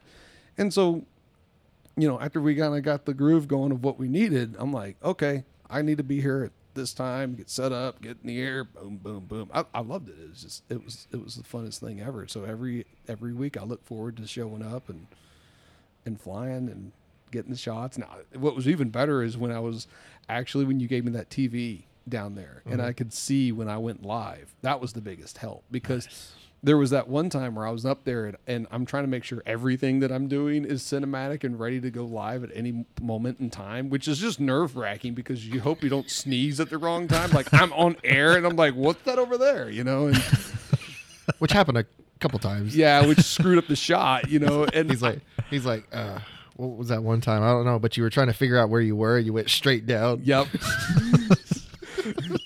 Yep. I was like, what? What are you? It's like I gotta know what. It, well, it's because I want to make sure I'm not over people, you know. So, so that's my check. It's like I'll look straight down. Okay, I'm not over anybody. I'm still legal. Look back out, and that's that's my check. Is what it is. So I was always afraid of that exact thing happening on live. Had you ever did any live events before all that? Um, Like live video? uh, off the top of my head, I want to say no. There may have been one other thing I did with my church once, but overall, no. I can't. With the drone? anything. Yeah, I don't think I've ever done anything live before, but it's fine. I have fun doing it. It was easy. Yeah, no, it's, It was fun. Like, I mean, we were working, but it was it was fun No, because you hit me up and you're like, "Hey, man, you want to I, commentate?" I need somebody talking and I was radio. like, "I've never like like I played football and stuff, but I don't like talk like I don't know the lingo. I don't talk about it. I don't really watch it. I play fantasy. That's about it. But like I haven't paid attention to football in a long time, and I was like, I." Uh, if you're sure, man, like I'll try it. Like I'll give it a shot because you know I, I got you know I got other stuff going on, and you know I'm I'm more able to try new things now. Yeah. Before I would have been like, no, man, I don't want no one to hear me. I don't want no one to hear me. Like I, don't, I hate my voice. Like I don't like talking, like letting people hear me talk on like air. But now it's like, man, yeah, like if you're okay with it, yeah, let's let's try it. Like what's there to lose? Like I, if I suck, I suck, you know. But whatever. I'm sure I'll grow because I didn't know anything. I didn't know who was playing. I didn't know like Oh, what our record was before. Like I didn't I didn't know anything about who like you're you're winging it. It's Yeah. the, that's the funnest part about the whole thing. and I, and there's no stats like there's no Mhm. like story like I don't know the storylines or anything like I just I was like sure let's let's try it you know because it's all new to Pawnee like they don't they've never had a streaming service they've never done anything like that before you know you're the only person that's offered that service so so I was like yeah it's you know it's something new so let's let's give it a shot yeah, heck yeah. and so the season went on and man, I didn't know anybody, but it was cool like to start right there and just see the progression of that team. Like you legit Oh, no, see, yeah. like a, a progression and a build and the chemistry and because uh the coach left before that. He just like what I heard was he gave like a he just said deuces and he told the team like I'm outie. I'm going to coach at Bartlesville. See ya. And so like And we beat Bartlesville. That was, Did we like, right- We didn't play. no, we didn't play No. Bartlesville. no, they had a horrible record by the way. And so no, but no, but um uh see, see, he's getting that radio Yeah. personality. you know, Yeah. He's he's, he's Yeah. doing it. Yeah. The commentator. Yeah, sorry. I didn't mean that. I, I really I'm wish I had him in my ear when I'm, I'm- sitting there I'm- flying. I'm petty. no, but um no, but I heard about that. What was that? Like 2 weeks before the season started? Yeah. Yeah, that was 2 weeks before the season started. He just bounced, right? Mm-hmm. And so everybody's like, "Who are we going to get?" You know, then we get the old Morrison coach and you told me that like right when I got there I was like, "Who's the coach?" Like I don't even know who's coaching. And he was like, "The Morrison coach like that used to be a coach for Morrison when they won all the championships and stuff." And I was like, "Oh, that's cool." And so you could just tell like it was a team that was like, man, like we just lost our coach. You know, it's like it's weird. We're we're starting with this, and it's a new person, it's a new system, and I'm sure they had to learn a lot new stuff. And it was still like kind of the same packages they did, like with the uh, wishbone and all that, but it was still getting used to that per that new person when you're so used to this other guy. right. And I mean, you just seen it, man. They all came together towards the end. They just started dominating. It was impressive. and then like the playoffs came. I didn't even think we'd make the playoffs, but I forget that Mm-hmm. the district play is what matters, not the overall record. Because what were we like five and five or four? I and think five? we were five and five going into the playoffs. and then district we're four and two.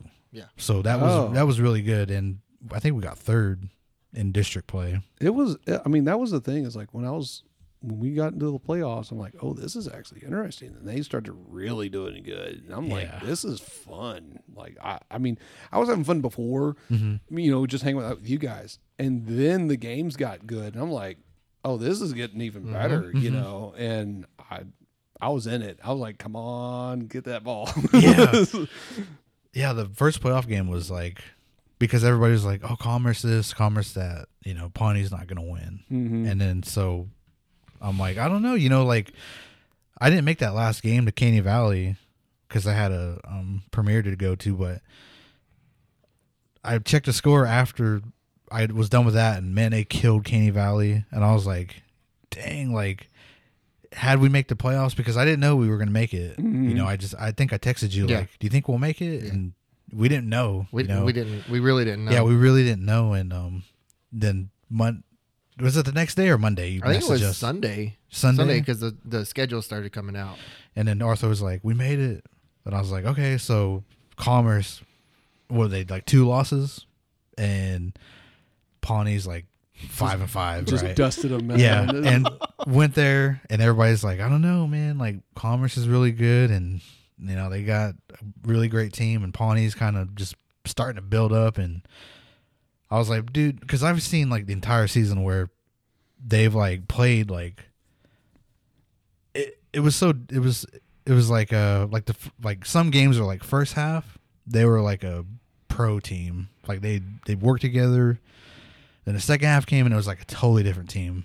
Like it, it, that's why they lost the games because they played. They came out and they played like a totally different team, and it was like a they didn't know what they were doing. So I was like, wait.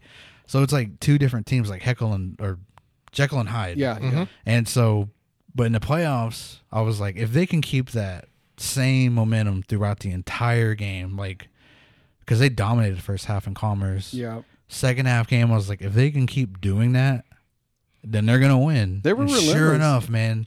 They came out and they did the exact same thing, and they just dominated Commerce. What was it like, fifty something to thirteen?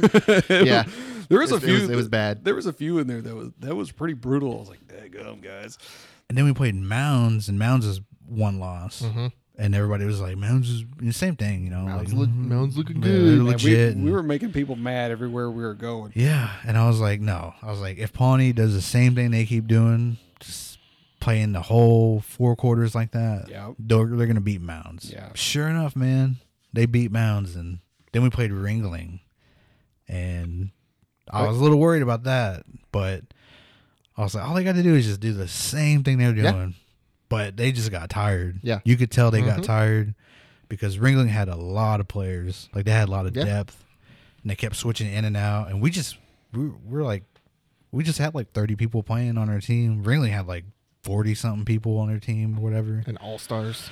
Yeah, and but what we were beating them, but we just got tired. Yeah. Was, yeah. that, was that the last game? that was the last game. Yeah, I mean, even even in the loss though, I mean, we only lost by It's ten points. Yeah. to the number one, Yeah. supposedly the number one team. yeah. That was, I mean, that was really, We gave a run for their money. it really did. I Mhm. mean, that was the thing. It's like I, I like a game where it's actually a game, not something you just watch where someone gets slaughtered. You know, Mm-hmm. that's, I mean, that's, I mean, cool. That's kind of fun to watch every now and again. But I mean, you really want to see a game, and that was that was a game. yeah.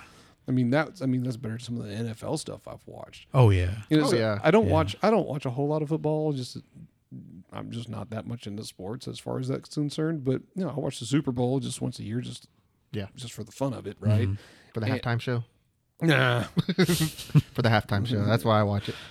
but you know, and the problem is, you like you watch it. It's like the two best bowl game players, and you're sitting there going, Mm-hmm. "That really wasn't that good." You know, it's like I'd rather go watch Pawnee play.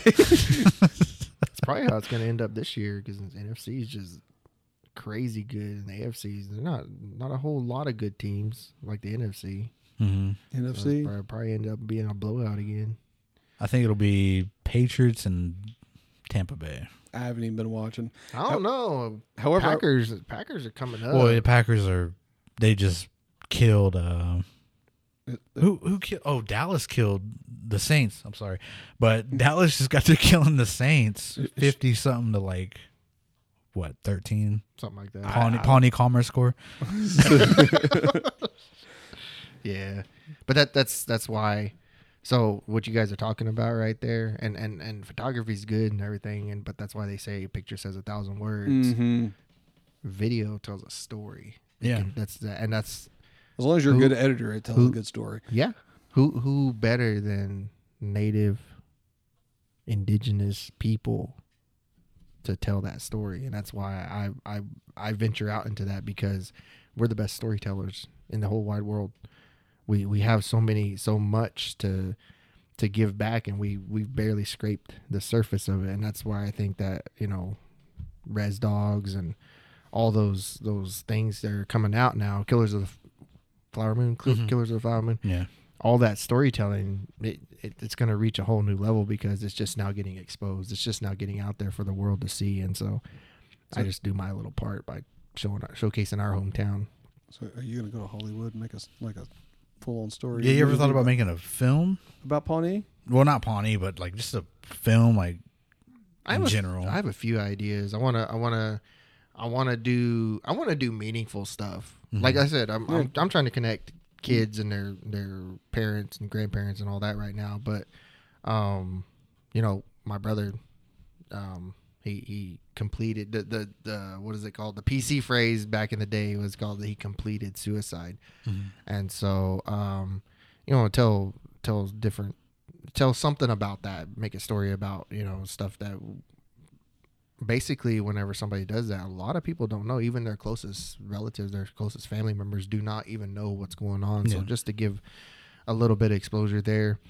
And then um, what my dad and mom were so passionate about was just uh, you know alcohol abuse you know um, trying to prevent those things because that tears any any ethnic um, ethnicity. It tells their tears their families apart. Um, and we have a real big problem here in oklahoma with meth you know. Mhm.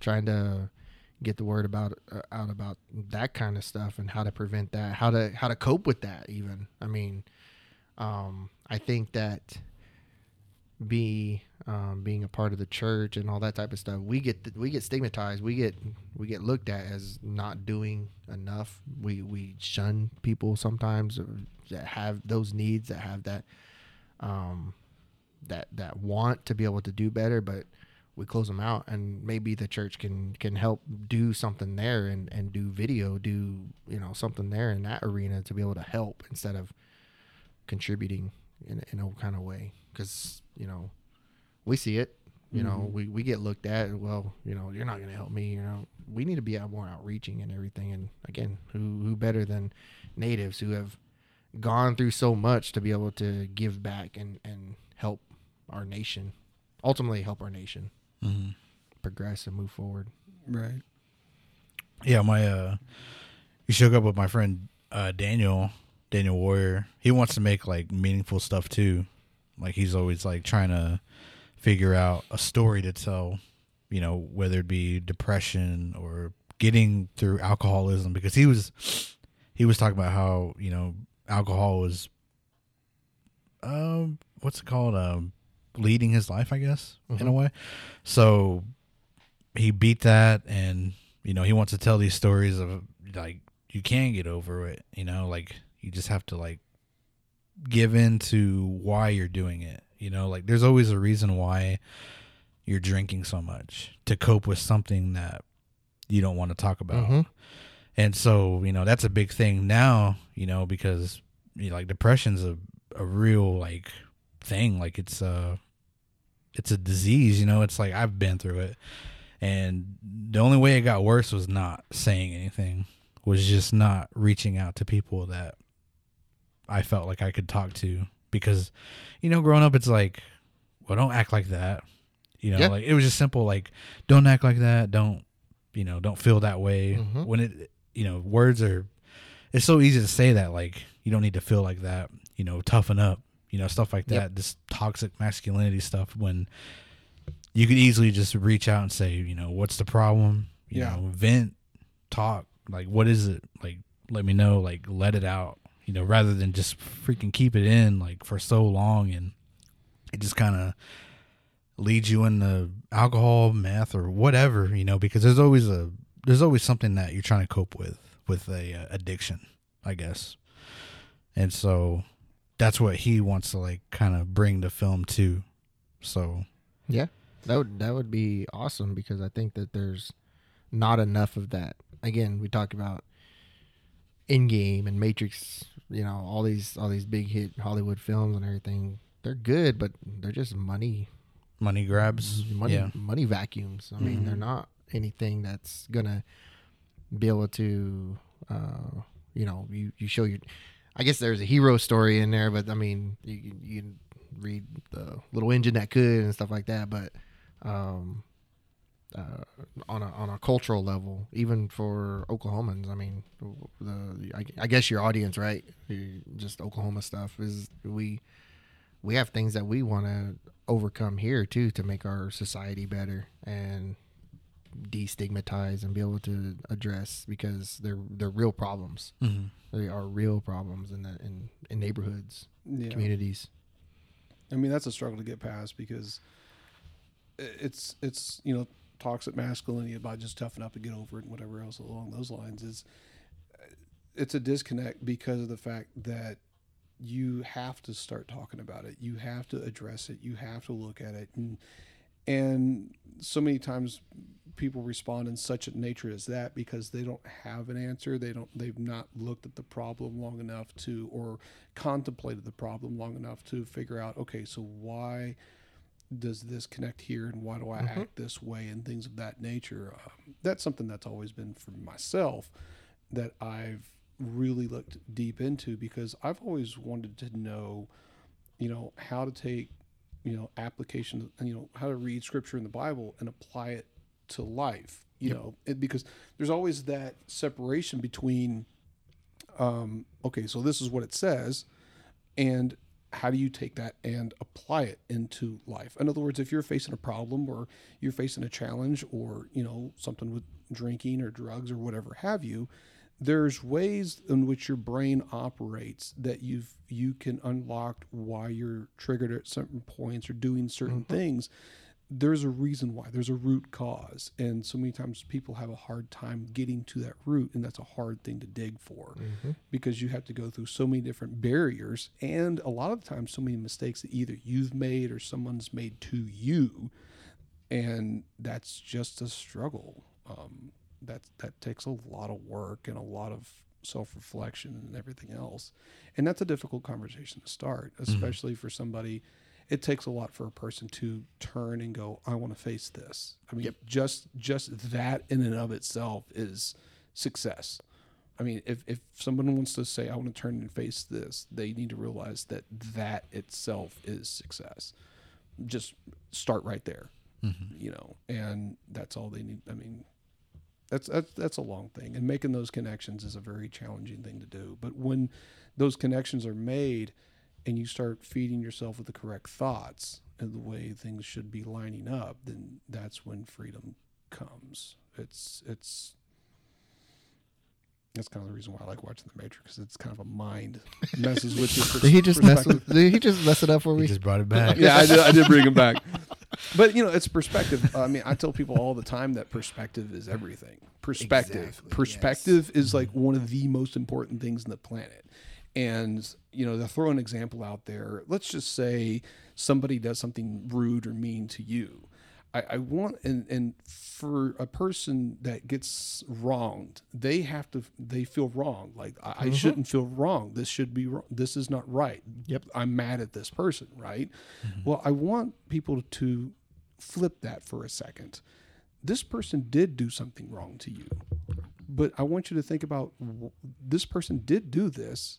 They have to live with themselves, knowingly or unknowingly, about what they did. Now, maybe they walk away not feeling guilty or remorse for whatever they did to you, but you have to understand that that person, regardless of what they believe or how they feel about a certain circumstance, that never leaves. Like, that's how they treat everybody. And if they treat most people that way, imagine what their existence is like in their in their existence because that's what they formed around themselves where they have to respond to people in that way thereby making it just a feedback loop of other Yep. people feeding Yeah. back into Yeah. them that same way so when somebody wrongs you it's a hard thing to like get out of your own head about how you feel about how what they did but realize that's a person that's lost in that vacuum that they've created for themselves somebody has to break that cycle and if you can break that cycle with somebody and break through that barrier that they've put up on themselves you don't know what could come out of that. Yep. sometimes it could be nothing but sometimes it could be a complete transformation of another person. And that's the reason why whenever somebody does something to me because that's the reason why I, school go back to school uh, everybody made fun of me in my middle school classes and a lot of people made fun of me in my high school. And this is the things that i've learned from that is that no matter what people do to you you need to realize you are who you are. And since i'm a christian i believe uh, i am who christ says i am. I, it doesn't matter what anybody else says. I am who he says i am period. And i'm not even who i say i am right? I am who he says i am. So even though i make mistakes and i fail and i'm not perfect I am still what he says that I am. I may mm-hmm. not be perfect, but in spirit and in truth, I am with him. So when you're dealing with other people and they treat you a certain way, if you have a rock solid foundation of knowing who you are, even as though you are unperfect, you can still respond out of the way he says you are towards that person, not how you may feel.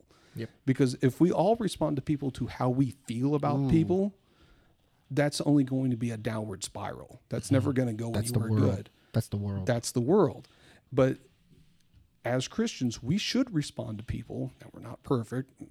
We got plenty of problems ourselves. But if we respond in the way that we should to people, with forgiveness and grace, realizing that, you know, one of the last things Christ said on the cross was, Forgive them, Lord, for they know not what they do. One of the things that I tell people is, Forgive me for sometimes I don't know what I do. Mm-hmm. because we don't have the full breadth and understanding of what we even do or our own perspective. That's the reason why I come back to perspective is like if you adjust your perspective based on what you're looking at, then you can gain understanding from multiple positions. And then from those different positions of understandings, then you could make a very wise choice of how to respond to certain circumstances.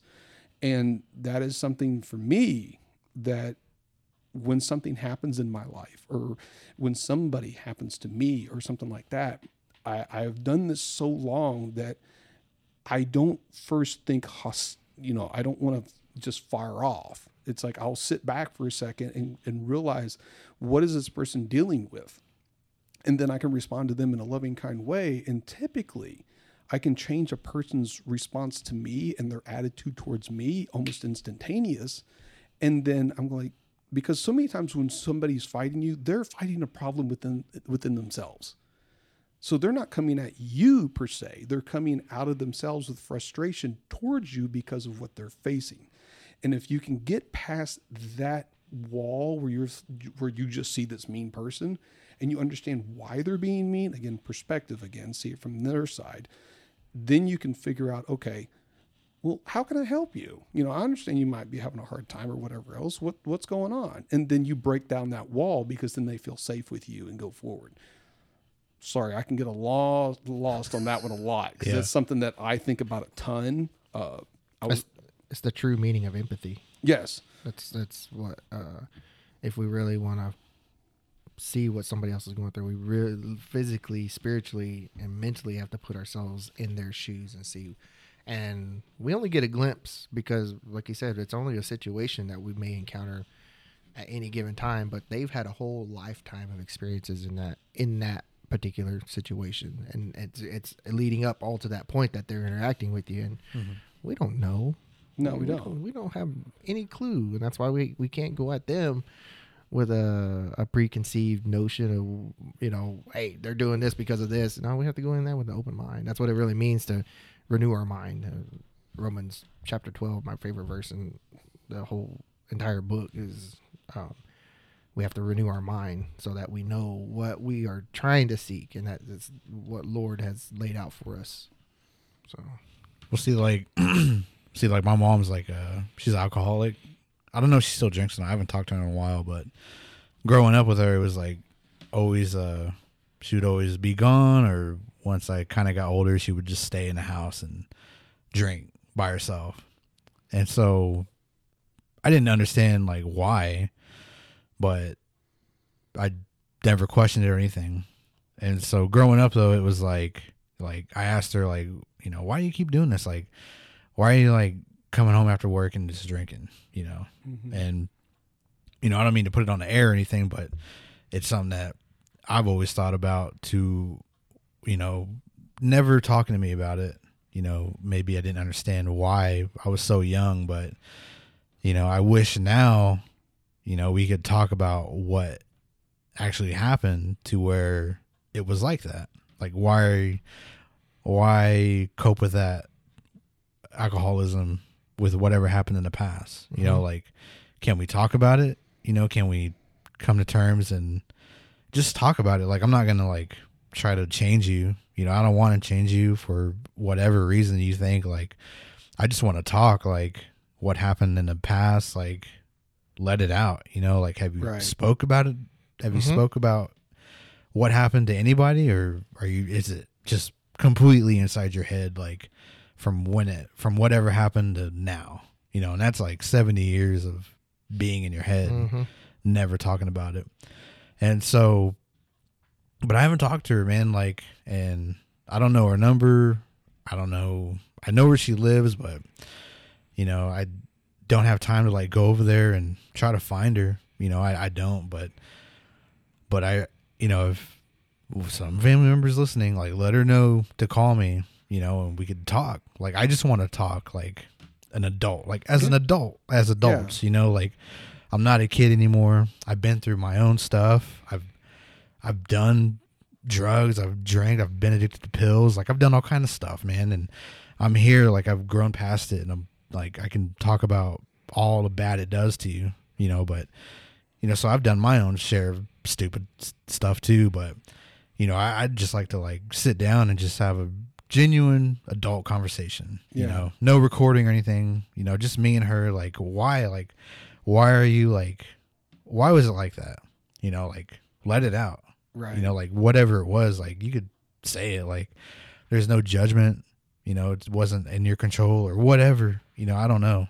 You know, Yeah. but that's what like I'm kind of leaning towards now. Like, cause she's getting older, and I think it would just be like nice to have that conversation hmm. before anything does happen, Yeah. either to me or her. Right. And So, I mean, I'd say definitely do that because, you know, I, my father passed away about four years ago, a little bit over four years, almost five actually now. And I was super close to my dad, like really close to my dad. And it was interesting watching our relationship as father and son change over the years. And I just have to say, man, when you have a parent that's alive and you have the opportunity to talk to them and be with them, mhm. I mean, they're only going to be around for so long, and that's the kicker. And yeah, Yeah, I would. I would uh, second that. You make a motion, I'll second A. because uh, it's it's not so much regret. I think it's in the remorse stage. But I felt a little bit disappointed in myself because uh, when my grandma, you remember Elizabeth Blackow? Mhm. She's my grandma Puggy. hmm She she passed away in 2015, and I had just gotten into this new state. I just gotten into this new this new Arthur that I was cared about my culture a little bit more and all that type of stuff. And I wanted to I wanted to find out about my family. And I was just getting in the stages. I was like, well, you know, I'm gonna, you know, who could I talk to? Oh, Grandma Puggy. So I mentioned that to her. I was passing by. I was working at the tribe, and in in passing, I like, hey, I want to want to figure out, you know, a little bit about that. You know, time passed, and then she, you know, she went uh, went to be with the Lord, and never got that chance. And so I have to figure it out from other people who aren't as close, may not have the complete picture, may not have, you know, all the missing stuff and everything. So um, I would just encourage you, you know, um, so I wouldn't say you have to deal with any of that, but you'll feel better. You'll feel a little bit better, and, and hopefully it can make you, you know, stronger in everything that you do because you won't have questions anymore. You'll have answers. You have solutions. Mhm. You'll have you'll have that content, whatever you want to be able to. well, wisdom that goes along with it too. Because I mean, there's no telling the amount of wisdom that your mom has that you know she could pass on. Because man, that's the, that's the whole thing though. It's like wisdom. But it doesn't have to be just you know uh, Expe- es- estranged relationship. What you were just talking about Yeah. too is, you know, uh, your partner here, your co-workers, any of that type of stuff. Just be able to develop because that's what it's all about at the end of the day is relationships. Relationships is what's going to be able to Yeah. help you, whether that's business, whether that's family, whether that's uh, work, even. I mean, it's just it, that's what it's built on is that relationship, and most of all, that relationship with our Lord and Savior Jesus Christ to be able to continue on and and do the things that we need to do, and know that there is somebody that ultimately created you, and ultimately has a purpose for you. Getting to know that that's that's that's where it's all what it's all about. And no, and you know people. But I mean, it's at the end of the day, you know, whether it be photography, videography, and you know, like Arthur was saying earlier, is like it's it's people. You know, Mhm. at the end of the day, it's it's it's just people. I mean, we can we can have all the money in the world and all this other stuff, but it doesn't amount to a hill of beans if if you know it doesn't if we don't engage with people and and It'd get me a couple Mavic Cines. I mean, there would be that, but I mean, Apple ProRes. Give me the the would- broadcast cameras that I want. You would need two of them too, because you would fly Apple ProRes and fill the terabyte drive, and then we have to put the other one in the air. Yeah, you know it. I got the. I can fly. What is that like? Thirty minutes of video? No, I don't- Games are what? Three hours? Something. Yeah. Man, what the? It's like what the dump it. That, oh Lord, that's every flight. That's okay. That's a wow. You're gonna have a a, a mobile NAS. Yeah, right. They have to go with you. But no, I mean pe- that's the thing though. Is like I I have come around so much, and that I have realized in my life that money doesn't amount to a hill of beans. I mean, money does make life easier. I mean, don't get me wrong, but at the end of the day, you know, when you know that you've made the right decisions in the day to affect the people that you, that are around you the Mhm. way you know that you want to affect them that is more worth more than anything that I've ever really had ever encountered. I was a customer service representative, inbound phone calls uh, for a couple of different companies, and you know, just talking to people there because they'd call in all mad and everything else, and you could change their entire day with just treating them with respect, regardless of how they t- treated you, and just to know that you've made that effective change or you open people's minds or things like that. That that to me makes my life worthwhile. You know what's crazy? You were a security guard, you said, for a casino or something like that. So, you know that where I got the most recognition was when I was general manager of the trading post, and I know that's a fancy title for ba- basically a, a, a really bad job, but um, the most recognition that I got Mhm. was from the customers when I was up there cashing them out Mm-hmm. that that is, people still talk to it to, to this day. Hey, I remember you and everything like that. I was like, yeah, I used to run the place. What? You were up front. I was like, yeah, but I mean, I did what I had to do.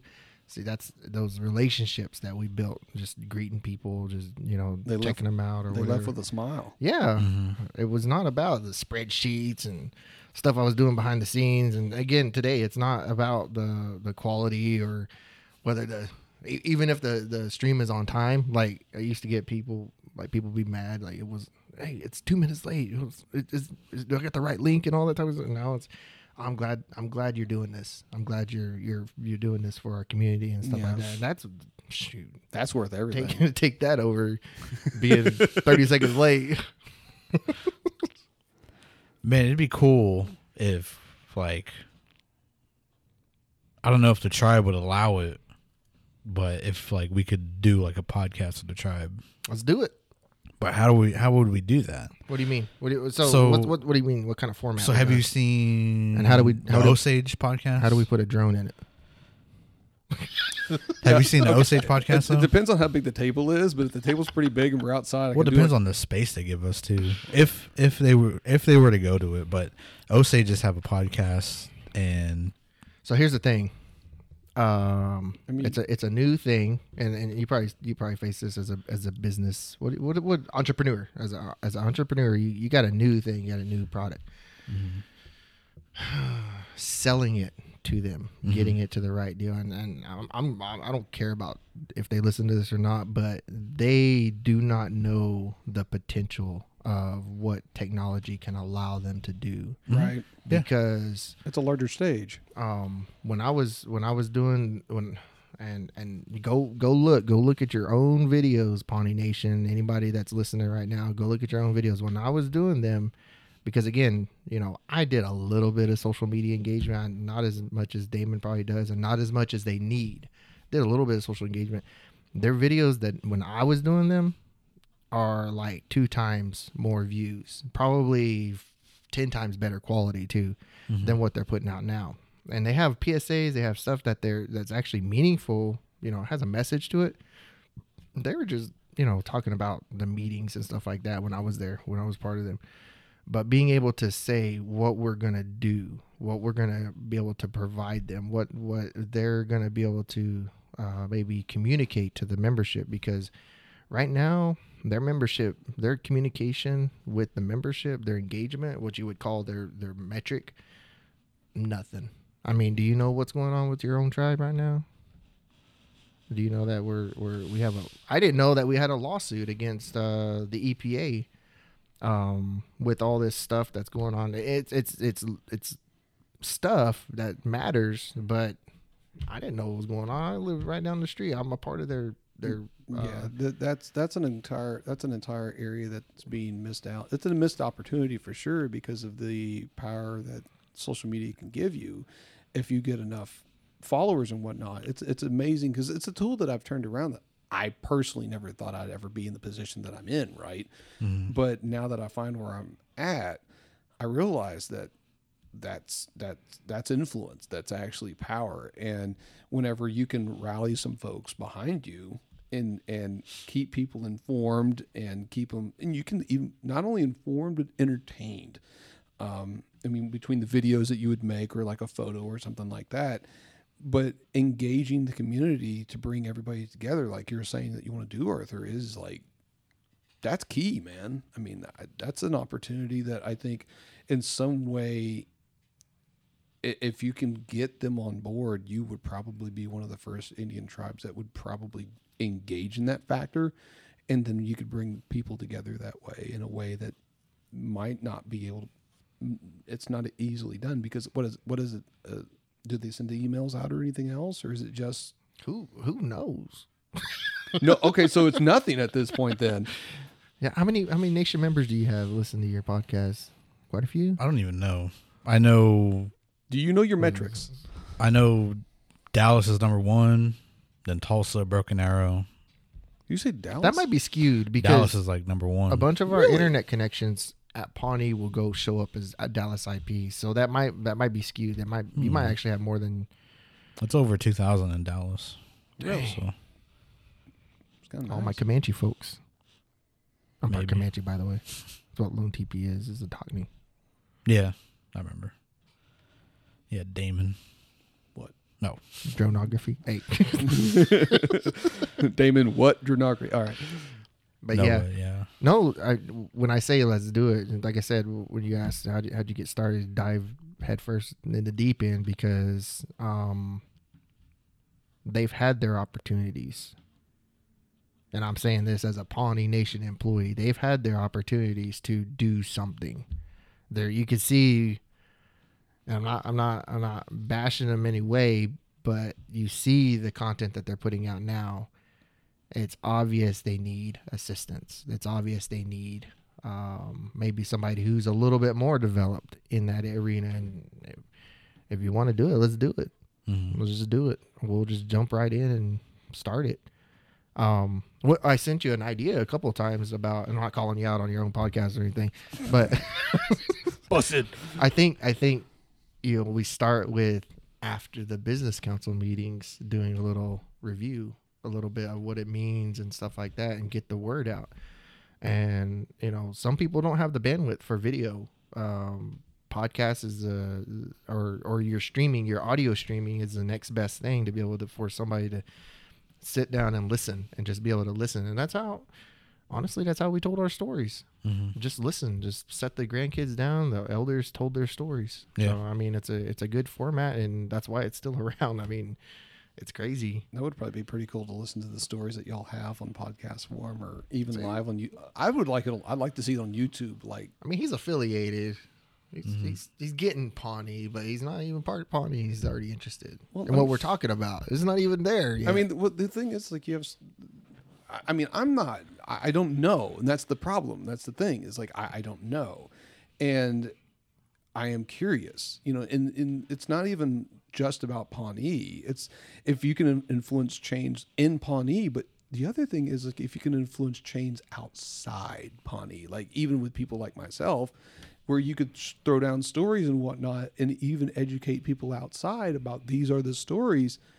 Man, I'm telling you that the influence could go beyond just Pawnee, where the view that people have of Pawnee, it gets educated as this is who we are, this is what we do, blah blah blah blah blah.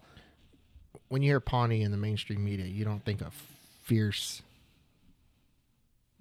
indians on the plains you see parks and recreation Oh, yeah. references Yeah.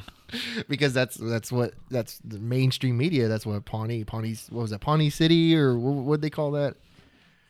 That that's where In they Illinois, were. right? Yeah, Yeah. Pawnee Pawnee Illinois, Yeah. right, or whatever. So, but Pawnee, I mean, our logo should pop up. You know, all Mhm. that type of stuff, and and we're not there yet. But that's what. What's his name? The reservation dogs guy. Sterlin Harjo. Harjo, that's that's what he is saying is that we need to take control of our own narrative. Right. It's Mhm. not it's not anybody else's story anymore. It's our own and we have the we have the technology, we have the means, we have the people that can make it happen and we need to do it. We just need to take that next step and take that dive out there head first in the deep end. hmm Yeah. Um, Taylor and Zach were talking about doing a podcast, but they didn't know how to do it. And I was like, but they were talking about that a long time ago. but I just thought the idea would be like doable because Seminole Nation has a radio show, Mhm.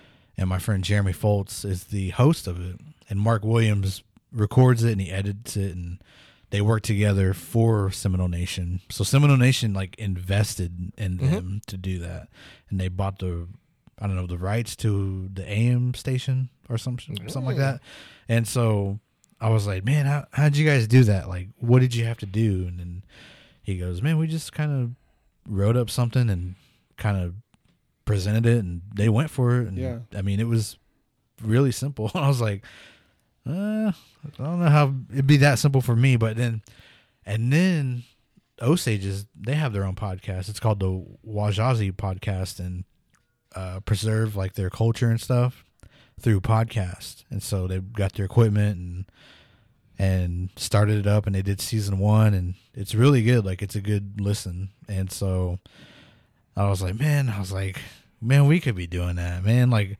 I got this. I was like, we got Taylor and Zach. I was like, Arthur could probably record it.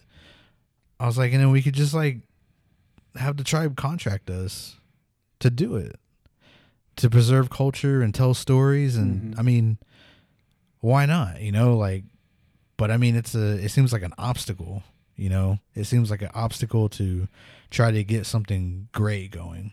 Well, we're running out of time. Uh, Dang, that's one thing to end yeah, on. we're- Good lord. We're, we're running out of time. Uh, so you guys, thank you for coming on, making time to come over and shout out your socials, how to follow you, and keep up. Uh, man, I was supposed to write this down. Wasn't You I? Lone TP on Facebook. It's at Lone TP Live, I think. Lone TP Live You on look it up. Facebook and Instagram, and then Lone TP Productions on YouTube. And subscribe, please, because I want to hit that thousand and be able to change that to Lone TP. I'm mainly on Facebook at, at Damon's Drone or just Damon's Dronography. And then you can find me on uh, Instagram as well. I don't post as much there as I probably should, but most of my stuff comes through on Facebook whenever I post it. All right. Yeah, well, thanks for coming on. Everybody go follow them, keep up with them, subscribe to their YouTube channels, and please follow Oki Podcast on Instagram, one word, Rustamus49 is my personal. Oki Podcast is on Facebook, and it's available everywhere Spotify, Apple, Audible, wherever. I'd say Google, it'll pop up. Check out the website, www.okipodcast.com. And yeah, so part two coming up sometime. I don't know. We'll make the time. So, till next time, everybody. Peace. Peace. See you.